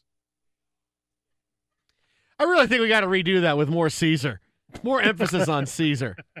Come on, for your consideration, You know, best actor. And let me and let me and let me just tell you, and let me just be honest with you. You know, this past weekend, you're you're and I, you're and my daughters both played in a big soccer. There tournament. was a lot of soccer to right, be had. a lot of soccer this A lot weekend. of travel, a lot of soccer. One of the girls on Zoe's team, her dad, phenomenal guy. He comes to all the games, brought snacks for the girls. is great. I love his daughter. Was he dressed up as Caesar? player. No, his name is Caesar. Is he? So every Oh, time that's I hear, great. I every time I hear someone say his name, I go, "Hey, uh, Caesar, you here?" family." I expected to turn around and just see Andy Serkis center midfield throwing, or he just starts breathing that way when I see him. That'd be kind of funny. Uh, it'd be a good move. I, I'd like to see that play out in front of you. I just like saying his name. Says Caesar, and I want to talk to him like you know I'm Jason Clarke or James Franco. Talking it's Caesar. Well, you know when James Franco had a good reputation, was a good guy. It's Caesar, Caesar, listen to me, Caesar, don't do this. I mean, what if I walked up and just said that? He would go. I think he might punch you in the face. What the hell is wrong with you? in the face! You would get really mad. That's pretty good though. Name your kid Caesar. Oh, That's a strong, strong move. by That's how you'd have to talk to him. Caesar, this is wrong. There should not be war. Caesar, Caesar. Trauma- traumatic childhood. Everything sounds just so much, uh, so much emphasis and gravity to everything you're doing there. Always some music swelling in the background. And TJ, as far as it goes for Caesar, salad days of the Planet of the Apes franchise. DJ. For your consideration, I'm so best ha- actor. I'm so happy Berman and TJ are going to be back for one day. What And I wonder what the we talk about ratings all the time. Do you hate me enough to let me come back for one week with TJ? I mean, uh, can Is that I- in the can contract? I come back? Like, you know what? One day, uh, you know. We're paying you anyway. Get back here. I mean, I know I don't know. the Super Bowl because you need Trey Wingo and Suzy Kolber to, you know, but can I, you know, with Deej, you know, Deej. Well, they said at the end of that game last night when Stefon Diggs was running towards the end zone, some 40 million Americans were sitting around their televisions Mhm. and watching that grandiose moment. How many re- trumpet the return of Berman and, and TJ? And out of the James Woods Diggs town towards the end zone. Okay, one, you don't want any. Ja- James Woods reference. No, but he was in Diggstown. And And what- I mean, how know, Dig, Diggstown, ni- nicely done. What else Lou, are you gonna say? Ga- just go to Lou Gossett Jr. and be done with it. And and, And you and I, the only two people that know what Diggstown is. the Vikings on the case, Keenum, as they beat the Saints. Who dat nation going home, DJ? You go got me wanting to go watch Diggstown again. Diggstown was a really Berman, fun movie. Should we have a viewing party like all of the folks For here? Diggstown? No, Oh, for oh, oh, for oh. for the return of Berman and TJ. Oh, okay. How many puns can we get on? Suddenly, all the ratings for the end. That's what everybody's waiting for, for Berman and TJ to come back. The triumphant return. That's what we're waiting for. But people felt so compelled and so Jolly moved by old this. Saint Nick Foles, the Foley artist, But so many people were. foleying his way to victory. You want to get an Axel Foley in while you're at it? and DJ, the Eagles, no foreigners to the NFC title game. Nick McFoley foleying his way. Hot blooded is the That's enough. Eagles. That's it. DJ. Normally we get the random screaming from executive producer Justin Frostberg. Here you hit a point where Tyshirt had had enough. I don't know that you've ever had Tyshirt just say stop before as the uh, word association Oh, game that's pretty good, continues. though. I I was just more thinking the the lot of us Yeah. together to watch Sure. And TJ that it might be funny and we'd set an over under before someone throttled you. He's had a year to think of new nicknames. How about that? You know, I mean, I, I can't wait when he comes for for Case Keenum. I mean, it's good. And a cold Case Keenum in the first half. TJ. All right, I'm about to stab you with this pen. TJ. Uh, now I have a message for all the Saints fans. Do you need some music under this? Uh, no, no, no. To give it some no, like we- really. You know what we need though? big. We need friend of the show Paul Allen to describe the play once again. Oh, okay. So we can understand just exactly what we're talking about. 10 seconds to go. 24 23 Saints. Vikings at their own 39. It's third down. Three receivers right, Thielen left. Marshon Lattimore 12 yards from Adam. Case on a deep drop. Steps up in the pocket. He'll fire to the right side. Caught by Diggs. Stay oh, it got loose. Oh, my God. At the 30. No 10. Touchdown. Are you kidding me? It's a Minneapolis miracle. Stefon Diggs and the Minnesota Vikings have walked up on the New Orleans Saints. It's a 61 yard Minneapolis miracle. Vikings Radio Network on the call. I think Paul Allen's got to patent that Minneapolis miracle before too many T-shirts get printed off. I don't think he had enough time to trademark. so the play we're talking about, Marcus Williams blowing the tackle. We'll have more on the tackle itself coming up in about 15 minutes. But here's my message for Saints fans: You will never get over this play.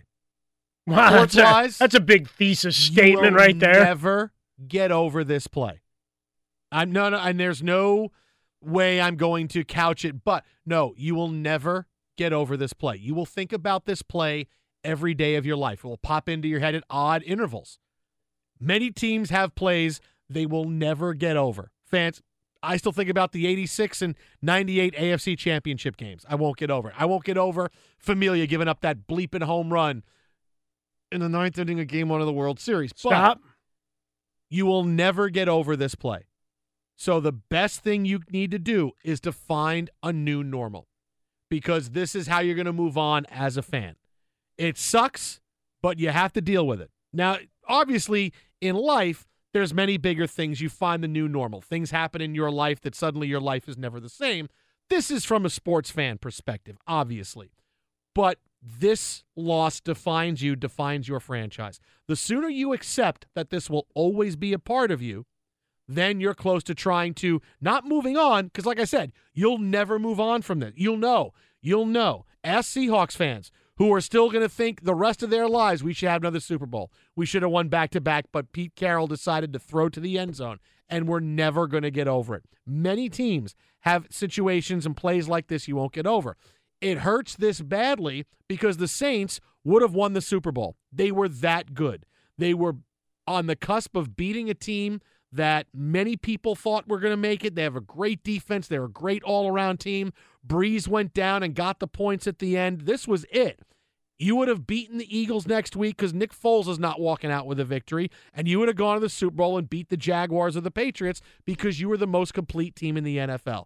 That's why this stings, and that's what's going to happen because you will deal with this for the rest of your life. If you're an older fan, it won't hurt as much because you have other pressures in your life. You have. I really thought you were going to say as long. No, no, and, you have- and you were you were counting on the the sleep.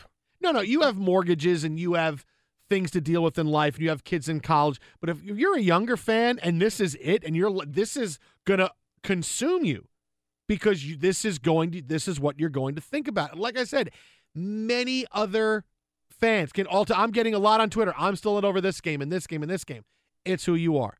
I mean, that's the most true thing I can tell you. I can't just brush stuff away and go, oh, it's going to be great. You'll wake up tomorrow, you're over it. No, you're not over it. And if you say you're not over it right now, it's because you're still in shock. You will never get over this. You will see this play. You will hear about it. It will always, every, I mean it, every day, it will pop into your head at some point. Maybe just for a second, sometimes for five minutes. Sometimes you're talking about it with a friend, whatever it is, that play will pop. You just have to realize it's part of who you are and you have to move forward. Find that new normal because that's where you're going to be. Well, you're always going to be reminded whenever you see another picture of Drew Brees of how it all went went horribly wrong as he's turning 39 oh. with an uncertain future, saying all the right things in terms of his comments post game and going forward about the nucleus that's been built. But you you mentioned Seattle. I mean, think about how quickly that window closed. Or as much as you've got Russell Wilson, and you say, okay, we have the quarterback now. Figure the rest out. There's Mhm. a lot to figure out in Seattle right now. I mean, you're you're changing coaches. You got a number of players from that vaunted defense that are either retiring or moving on to other places. You have the Jeremy Lane, who may or may not have been back anyway. Now he's in trouble with the law. I mean, you've got so much going on that when you look at the Saints, you're you're one play, you're one tackle from moving on to the conference title game. I don't dismiss Nick Foles quite so quickly like you. Nah, Nick you've Foles. decided you you've Nah. hated you've got a, a hate thing with Nick Foles. You tried to tell me how great the Falcons were. Not so fast, my friend. Oh, they led they held them to 15 points. 15 points. Falcons should have. And the Eagles and held them the to nine. 10. First and goal at the nine. Seven of which were a gift off a muff punt. Oh, and gift wrap. TJ. TJ, the Matty Ice flow breaking off the Arctic shelf and into the turf on fourth down. TJ. Terrible play design, by the way. If we want to go into, hey, let's cut off half the field and stare down our receiver the entire time. And Julio Jones, uh, even if he caught it, he comes down out of bounds. Bad, bad job. Bad job all around. I mean, Falcons fans, they're going to be replaying that. They're, they're living with last year's lo- losing a 28 3 lead and blowing the Super Bowl. They're going to live with that forever. You need to find the new normal. Falcons fans, oh, we're over it. We're on to the next. No, you are going to live with that forever. Got to find a new normal. Accept it. You have to accept that things are never going to be the same because of this sports wise. And then you can find you can find your way to peace. It's never going to be great. It's never going to be incredible because oh, I forgot. Unless you somehow find a way to excise it from your memory, and you have like a trigger word that makes you not think about it, which I would love to do for some. we can Jets work games. into that. Yeah. Maybe it's like stirring a cup of tea or something would would. help. Oh, like in Get Out, you just stir in the tea. Well, I didn't want to Stir the spoil tea. it, so I wasn't going to name them. Eh, It's been out a while. People Okay. can see it. What is that? Was that you blew it? What, what, what is that? Pouring tea? Yeah. It could have You been. have to pour tea before you stir tea. No, I know, but that but where's the stirring tea sound effect? But I then if I do that, isn't Little B going to curse me? No, no, too no. If That's, I make that's, a, that's a Catherine Keener, so not like the little I'm B. stirring it up. No, I, no, no. I don't It's know. okay. No, you have It- to be eating a- it. You have to be eating Okay, it. it's all a eating it. world of hurt. You don't just it, the stirring is what. No, but you have to be eating it. That's what it is. That's Okay. the cooking. Yeah, yeah. You, So you- that's how we you're work those spooning two and together. eating. The- one. That's a W. No, that's something different entirely. Oh, okay, That's absolutely. He didn't do many of those. Twitter at How About a Fresca, the Jason Smith Show with Michael Harmon, live from the Geico Studios. Coming up next, if you want to blame Marcus Williams, that's fine. But we'll tell you what is exactly at the root of the Minneapolis miracle. That's next on Fox.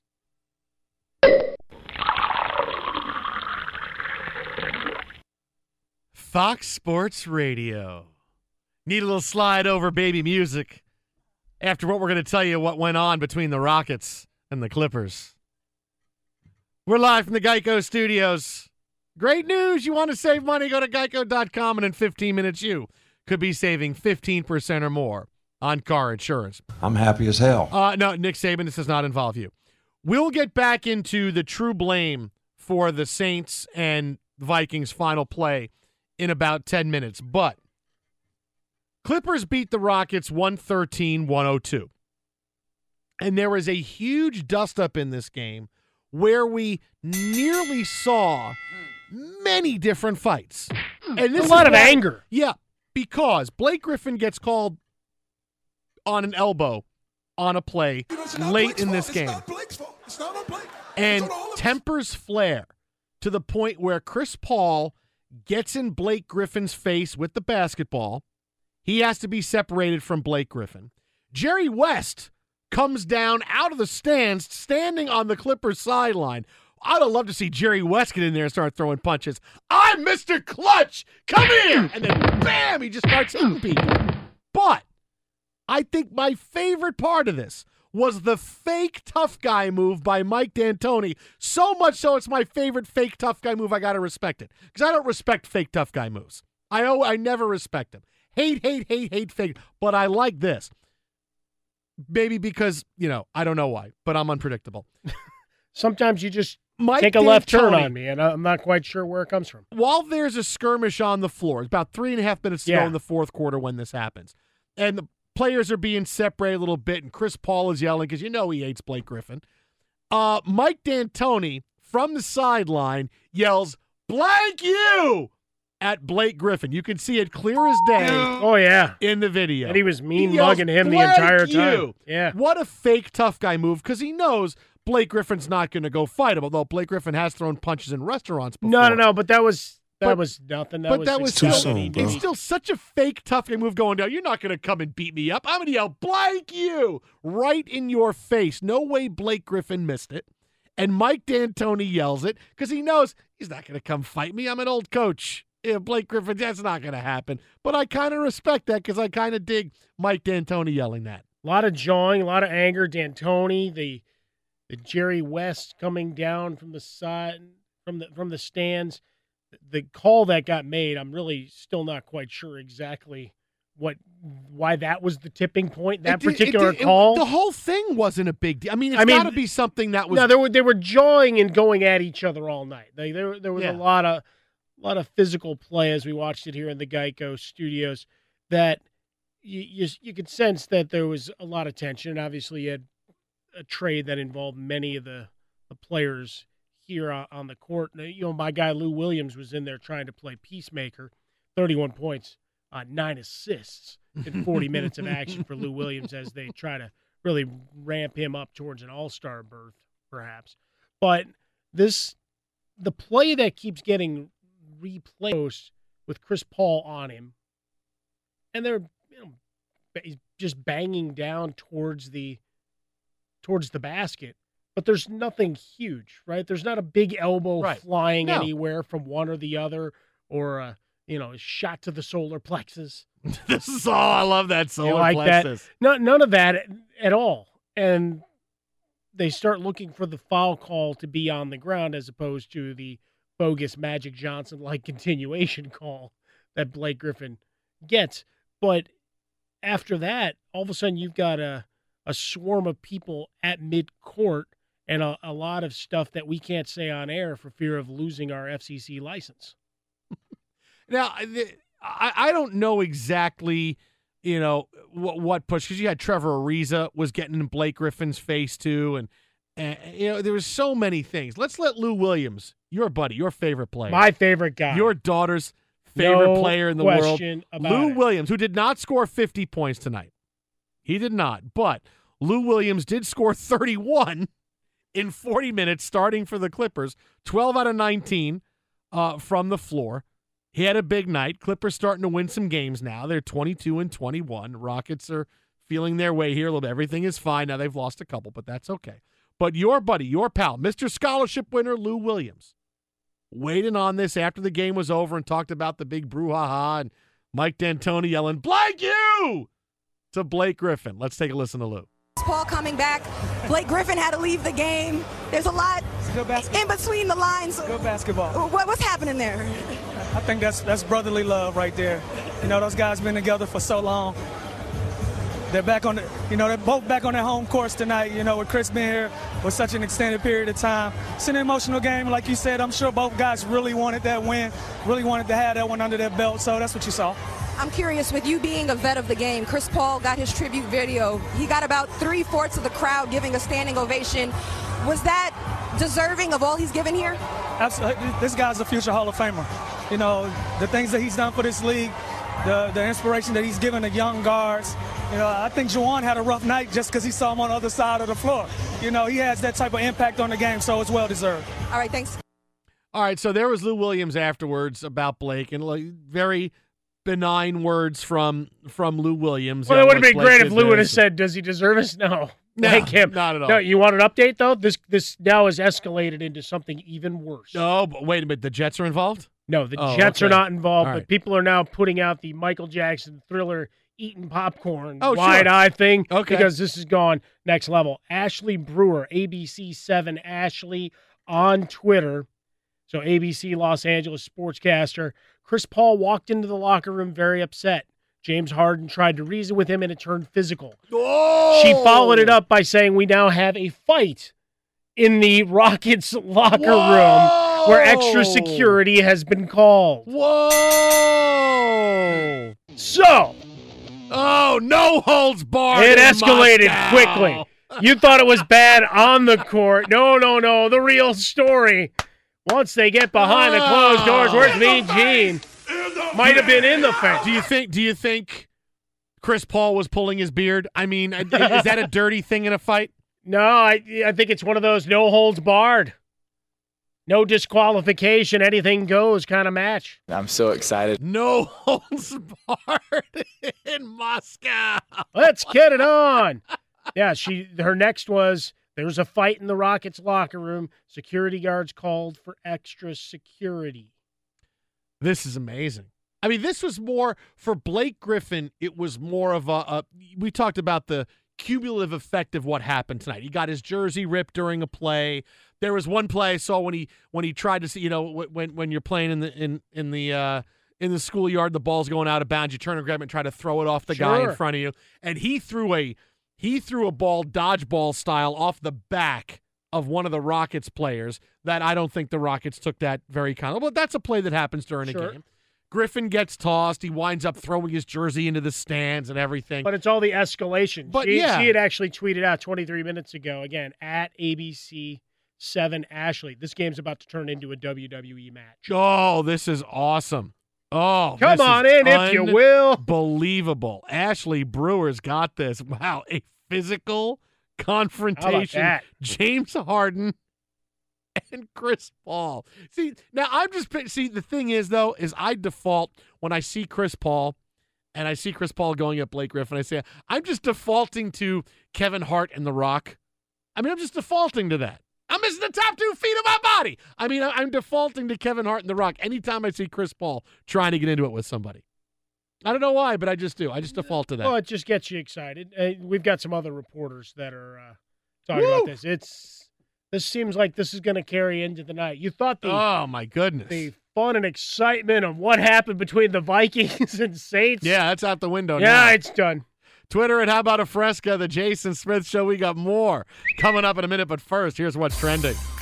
Last NBA game of the night, a chippy game in Los Angeles, California. The Rockets and the Clippers. Bruce Williams brings it ahead. Blake Griffin backs down against Chris Paul.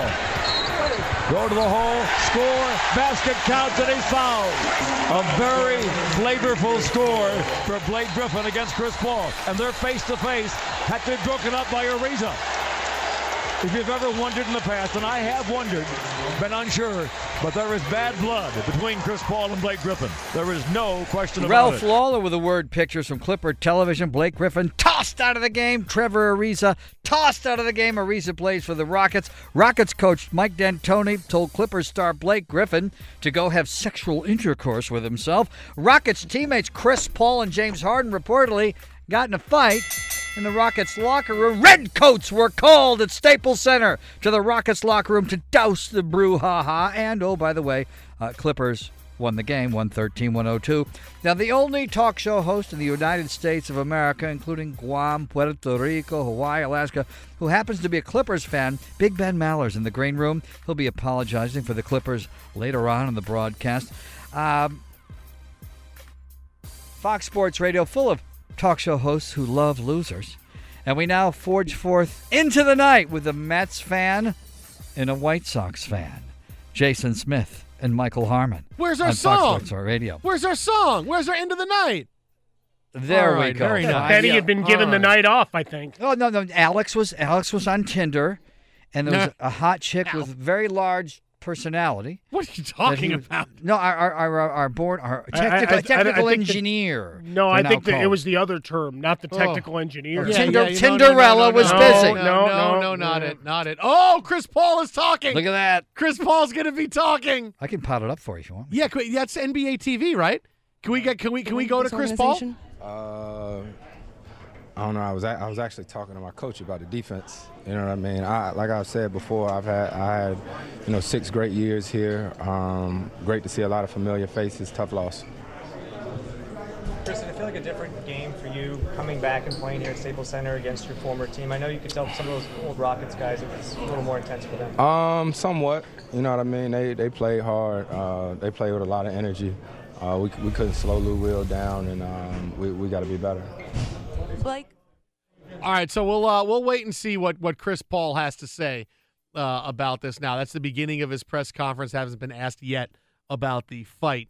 Uh, but let me let me just let me just ask you this. Let me just ask you this. There-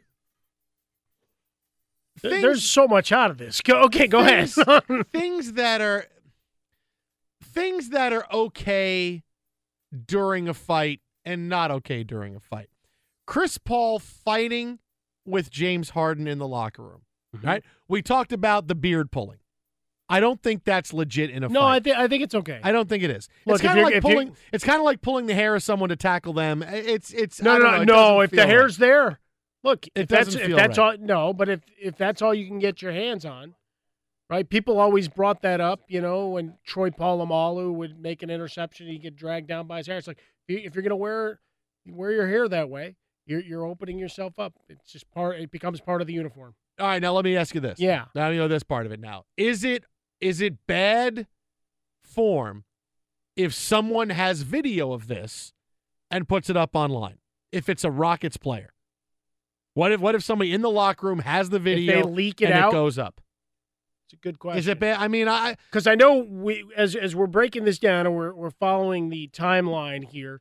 We we, know that media was in the locker room awaiting their ability to talk to players and were asked to leave. And now you look at Chris Paul and and and, and other members of, of the team. They're they're outside the locker room. Now I'll ask you this in terms right. of fighting. All right. According to the official Twitter site Clipperholics, this is Yes. it, it is a blue check mark. That's the official site? Clipper site, Clipper site of the fan sided network. So fan sided. So this is they've We, got a let's blue just check. call Clipper Daryl. He comes on the show with us. Let's just call Clipper Daryl. Clipperholics, FS. We should Clipper Daryl. What happened? Uh, no, so, sources they they have this out. Sources from the Clippers are telling us that Rockets players tried to rush the Clippers locker room, and security is Oh! called. So this is now like a um a, a Russian nesting doll. Oh yeah, there's there's Aditi drama Kinkhabwala was on with us yesterday, and she used that analogy. So I'm going to give her credit for Okay. planting it in my brain. Sure. That I, I now use it here. But this story now has a lot of layers. I could have gone onion and said it stinks from the inside, but I, I think the Russian nesting doll is better because then you have a little Blake Griffin and a little Chris Paul and, and Mike D'Antoni yelling blank you at the end with a little thing that we can insert a chip that he screams it at you. But there's so many layers to this at this point with security and Steve Ballmer in there and Jerry West. like you've got just royalty in the N- NBA terms creeping into a fight in a mid-January game. Ah, this is so awesome on on on a thousand levels. I can't I can't even tell you. This I mean I, I who care? You know what? Now I feel bad because well no I feel I feel good for Marcus Williams because he, now he's getting pushed off the front page when there's potentially a fight between Chris Paul and James Harden. Next, next, and then we've got another update. And then there and then there could be rushing the Clippers locker room. Go ahead, give me another. Now here we go. Is there video? What I have? I have a blue check mark from the real Woj. Oh wait, wait, double check, double No, check. no, no it is right double there. See, there's the blue check see, mark let me right see. there. Let me Two see. point one million followers. All right, make sure it's mark. not. Make sure it's not a screen cap or something. Make sure. Okay, let's see. All right, make sure. All right, there it is. Make See? sure. Hey, All right. All right. W O J E S P N. Ready? Ready? Okay. Here's his update. Houston Rockets players James Harden, Trevor Ariza, and Gerald Green pushed into Clippers locker room postgame looking to confront Austin Rivers. Oh, stay League away from my son. Tell Stay away from my ESPN. son. Security escorted Rockets out before anything turned physical. We're gonna go beat the crap out of Austin Rivers. He wasn't even involved in anything tonight. But that's just it. What do we what did we miss from the game? We got to go back with the tape and go watch every minute of this. They're getting after Austin Rivers. How is there no video? You got me kicked yet? out of the Clippers. Oh my God! You got me kicked out, Austin Rivers. James Harden, Trevor Ariza, and Gerald Green pushed into the Clippers locker room to go fight Austin. You know, honestly, I gotta be I, I gotta be honest. I don't know how this doesn't happen more often. Because there's so much of guys, you know, hey, you know, we, we lost the game, but I want to go say hi to guys in the locker room. Yeah, sure, yeah, yeah, yeah, yeah, yeah. How, how this doesn't happen more often? This is amazing. I don't I don't understand. This is absolutely incredible. I really do. This is it's it's Did unbelievably one of these guys talk about Austin Rivers was the guy that helped get Chris Paul ejected, and he was the guy that lost Just lost his ability to stay in Los. Angeles. I mean, I, I don't know. But what's Two going on police officers were involved. Uh, can we get you guys down to the uh, locker room? Listen, I'm I'm going home. I'm done with my shift. No, no, we got a potential fight. James Harden is trying to get in the locker room to fight Austin Rivers. But we always got fake beef and guys doing a little bit of, you know, posing and three and the guys- little quick. Three guys want to fight Austin Rivers. This is guys, amazing. They want to fight Austin Rivers. This is really next level stuff breaking on our watch. I, I, I- I don't I don't understand. I don't I don't get it. I don't I don't understand why they wanted to fight Austin Rivers. I, I Really, it's and it's I'm getting amazing. these SpongeBob versus Patrick Starfish, where lives in a pineapple under the sea. the meme of them quasi fighting each other, just arms flailing. I It's really, I don't- I don't just get it. next level. I, I don't, I don't. you had all sorts of conspiracy theories and other things that was radio gold He- tonight. and and he this, hasn't, he hasn't played in a game since the since New Year's Eve. he really must have been talking some smack on the sideline, or they had beef sitting there for weeks or months at a time. is hey dad dad just uh just let, let me uh let me stand behind you oh yeah and i'll kick your ass too harden yeah you shave that beard oh i gotta get to the locker room fast i, I don't get it lapd is called to the clippers locker room No, no, no, no sirens. oh of course there would be it's lapd Yeah, but we, we, we shouldn't do that no no why, why can't i whistle like that because it's a pretty good sirens impression that's pretty good It's actually kind of high pitched, and I think dogs are going to be running towards the studio here momentarily. i mean and really. not Lane Johnson in a dog mask. Do you know what the I mean this is huge right now. Do you realize what the price would be for this video tomorrow? I mean, do you realize what the price would be for this video? There's and it's got to be somewhere. It's got to be. How has it not been anywhere? But what the hell did Austin Rivers say? I I don't I don't know. I mean, And well, how how far back does this go? Like he's going James Harden would by he would go Chloe Chloe I mean I, I don't know maybe that's what it is maybe he's yelling swag that would have done it. That might have pushed it over. Oh, we will have more on this breaking story coming up next in case you're just tuning in. Blake Griffin thrown out of the Clippers win tonight over the Houston Rockets. Kind of benign, but obviously things were going on down on the court. Griffin threw the ball off one of the Rockets players, dodgeball style, to save a ball from going out of bounds. He had his shorts ripped. He got called for an elbow. Mike D'Antoni is yelling blank you Yeah, at he Blake. Griffin. Jerry West is down out of the stands, ripping off his shirt like Hulkamania is running. Wow, he was ripping off his shirt, but he was down on no, the it makes for a good visual. A- adds layers to the story. And then we get a story that Brother. James Harden and Chris Paul were physical in the locker room of the Rockets, and that now Harden, Trevor Ariza, and Gerald Green got into the Clippers rock locker room and they wanted to fight Austin Rivers.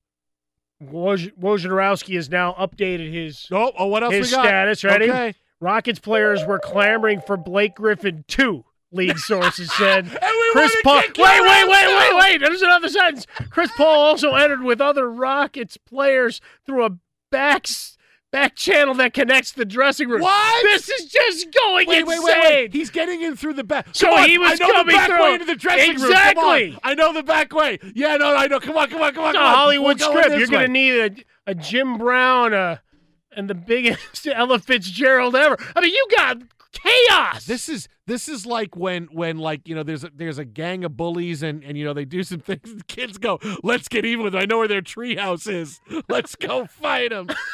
We wait, wait, no, Kenny Smith for the win when we come back. Twitter at How About a Fresca, the Jason Smith Show with Michael Harmon. No holds barred in Los Angeles. It's next on Fox. I'm so excited. I'll break into the locker room to fight Blake Griffin and Austin Rivers. I'll fight him good. Fox Sports Radio, the Jason Smith Show with Michael Harmon. Live from the Geico Studios. Great news. You want to save money? Go to geico.com, and in 15 minutes, you could be saving 15% or more on car insurance. Now, before we get into the latest on this fracas and brouhaha that's taking over, oh, by the way, Minnesota Vikings, congratulations. Awesome. You just lost your news cycle. You're done now. We're done with the Vikings. It was a good run. It was a good run, but now it's over. But I want to remind you that dating can be fun. But when you're ready for a real relationship this year, you're ready for Match. Get started for free. Go to Match.com and you can search, view photos, and connect for free. That's free. Go to Match.com, Match.com, M A T C H, Match.com. If you want to match Chris Paul fighting Blake Griffin, you might be able to do it. Coming soon to the next pay per view. Coming, it if you will, Blake Griffin. So the SummerSlam. in case you missed it, Clippers beat the Rockets tonight. Chippy game. You know Chris Paul and his former teammates don't get along. Blake Griffin was thrown out of this game. A lot of little stuff piled up. He got his uniform ripped. He threw the ball out really hard off of one of the Rockets players trying to save an inbounds play. He got called for an elbow. Tempers flared. Jerry West came down out of the crowd, standing on the sideline. Like I was picturing Jerry West with brass knuckles, like, I'll get in on this. I'll get in on this. He stabbed Um, a guy with a trident. Chris, yeah, you might want to lay low for a while, Jerry. Chris Paul got into Blake Griffin's face with the basketball under his arm. And I'm just picturing Kevin Hart yelling at The Rock, I'm missing the top two feet of my body. And then you had Mike D'Antoni Nicely cursing blank you at Blake Griffin. You. Why? Because D'Antoni said Blake Griffin hit him going by him at one point. So he wasn't happy about that. And then it escalated in the locker room after the game. It was first reported by Adrian Wojnarowski that James Harden, along with Trevor Ariza and Gerald Green, rushed into the Clippers locker room because they wanted to fight Austin Rivers and Blake Griffin. Austin Rivers, who hasn't played since the calendar said 2017. So he's really just a an agitator at this point. Chris Paul and a group of Rockets players tried to get in the locker room the back way. How about that? Come I mean, they had the blueprint. I they know, had that guy. You they, go- are like Brad Pitt and Clooney. Look at it. Can we go take these and make a copy? Oh, so the LAPD guys who came in were actually the Rockets players dressed. Sorry, spoiler Ah, alert for Ocean's nicely 11. done. LAPD was called to the locker room before. I mean, anybody could get in and fight Austin Rivers. You think Austin Rivers is in Doc Rivers' office? Dad, you got to hide me. Oh, you got to get out, face the music. Oh, you got to get out there. Don't hide under my desk. Don't unplug the refrigerator. what did you do, Don't. Austin? Don't you know, do it. You know, we can hear Mike D'Antoni because I love the way Don't he do it. answers this question. Let's let's hear D'Antoni. I'll figure it out. It looked like he was saying something on his way back after the block shot. You mean after you hit me? anyway, here's what it is. Were you That's expecting this You- tension between the two teams? You, you mean after he hit You me? mean after he and hit then me? starts giggling like a madman. Uh, so now here's Chris Paul talking about the incident vaguely when he was asked a few minutes ago about it following the game. I don't know. You probably got it. Ain't no telling. All the cameras in there now. You know what I mean? You probably can tell me what I said better than I did. Whatever it was, I'm sure my mama gonna tell me to watch my mouth. Coach told me he elbowed him. You know what I mean? So then I seen him talking crazy to coach. So I always gonna have coach back.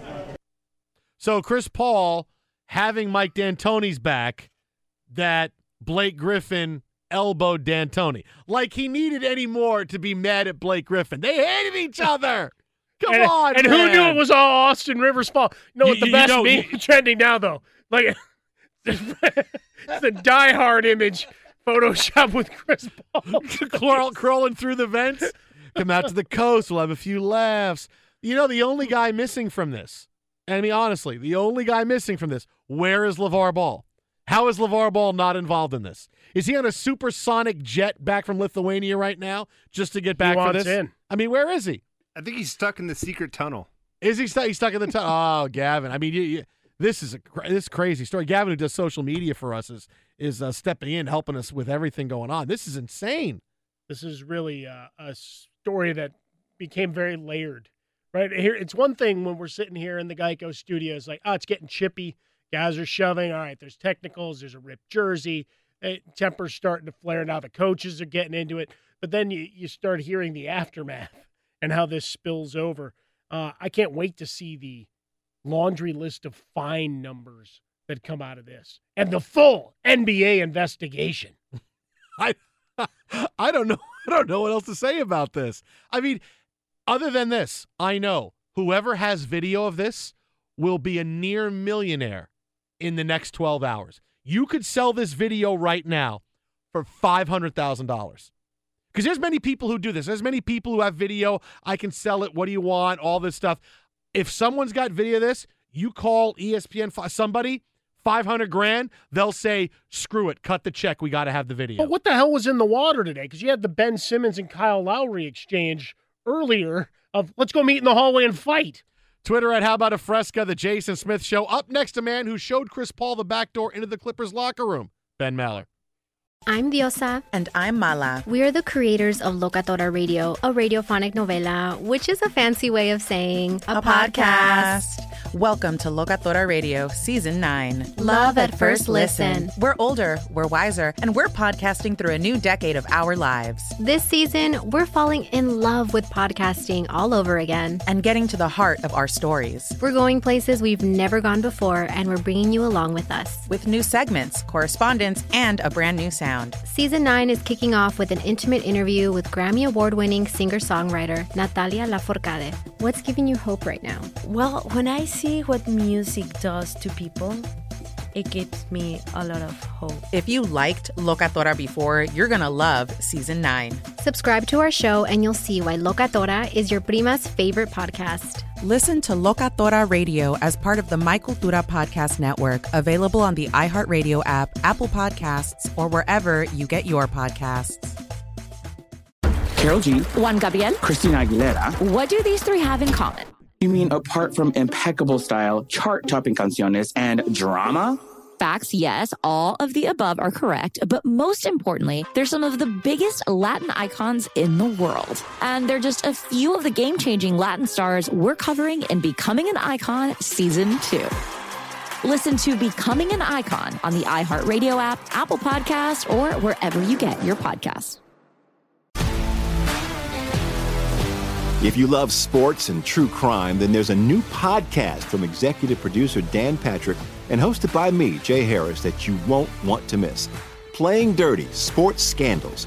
Each week, I'm squeezing the juiciest details from some of the biggest sports scandals ever. I'm talking Marcus Dixon, Olympic gymnastics, Cain Velasquez, salacious Super Bowl level scandals. Join me on the dark side of sports by listening to Playing Dirty Sports Scandals on the iHeartRadio app Apple Podcasts, or wherever you get your podcasts. What's up, everybody? This is Stephen A. Smith, of the Stephen A. Smith Show podcast. Tune in every Monday, Wednesday, and Friday at the very least as I bring you all new episodes that feature the biggest headlines in the world of sports, pop culture, business, and I answer your phone calls and respond to your tweets. You'll hear my unfiltered opinions and straight shooter interviews with top celebrities and game changers. All that and more. So listen to the Stephen A. Smith Show podcast on the iHeartRadio app Apple Podcast, or wherever you get your podcast. I'm Hannah Storm, and my new podcast, NBA DNA with Hannah Storm, chronicles my six decades in professional basketball. From growing up in the sport to becoming one of sports TV's first female broadcasters. Join me as I dig deep into the game's history, unearth some wild stories, and talk to my friends from the world of basketball, from Dr. J to Charles Barkley. It's been a wild ride, and now I get to take you with me. Listen to NBA DNA with Hannah Storm on the iHeartRadio app, Apple Podcasts, or wherever you get your podcasts.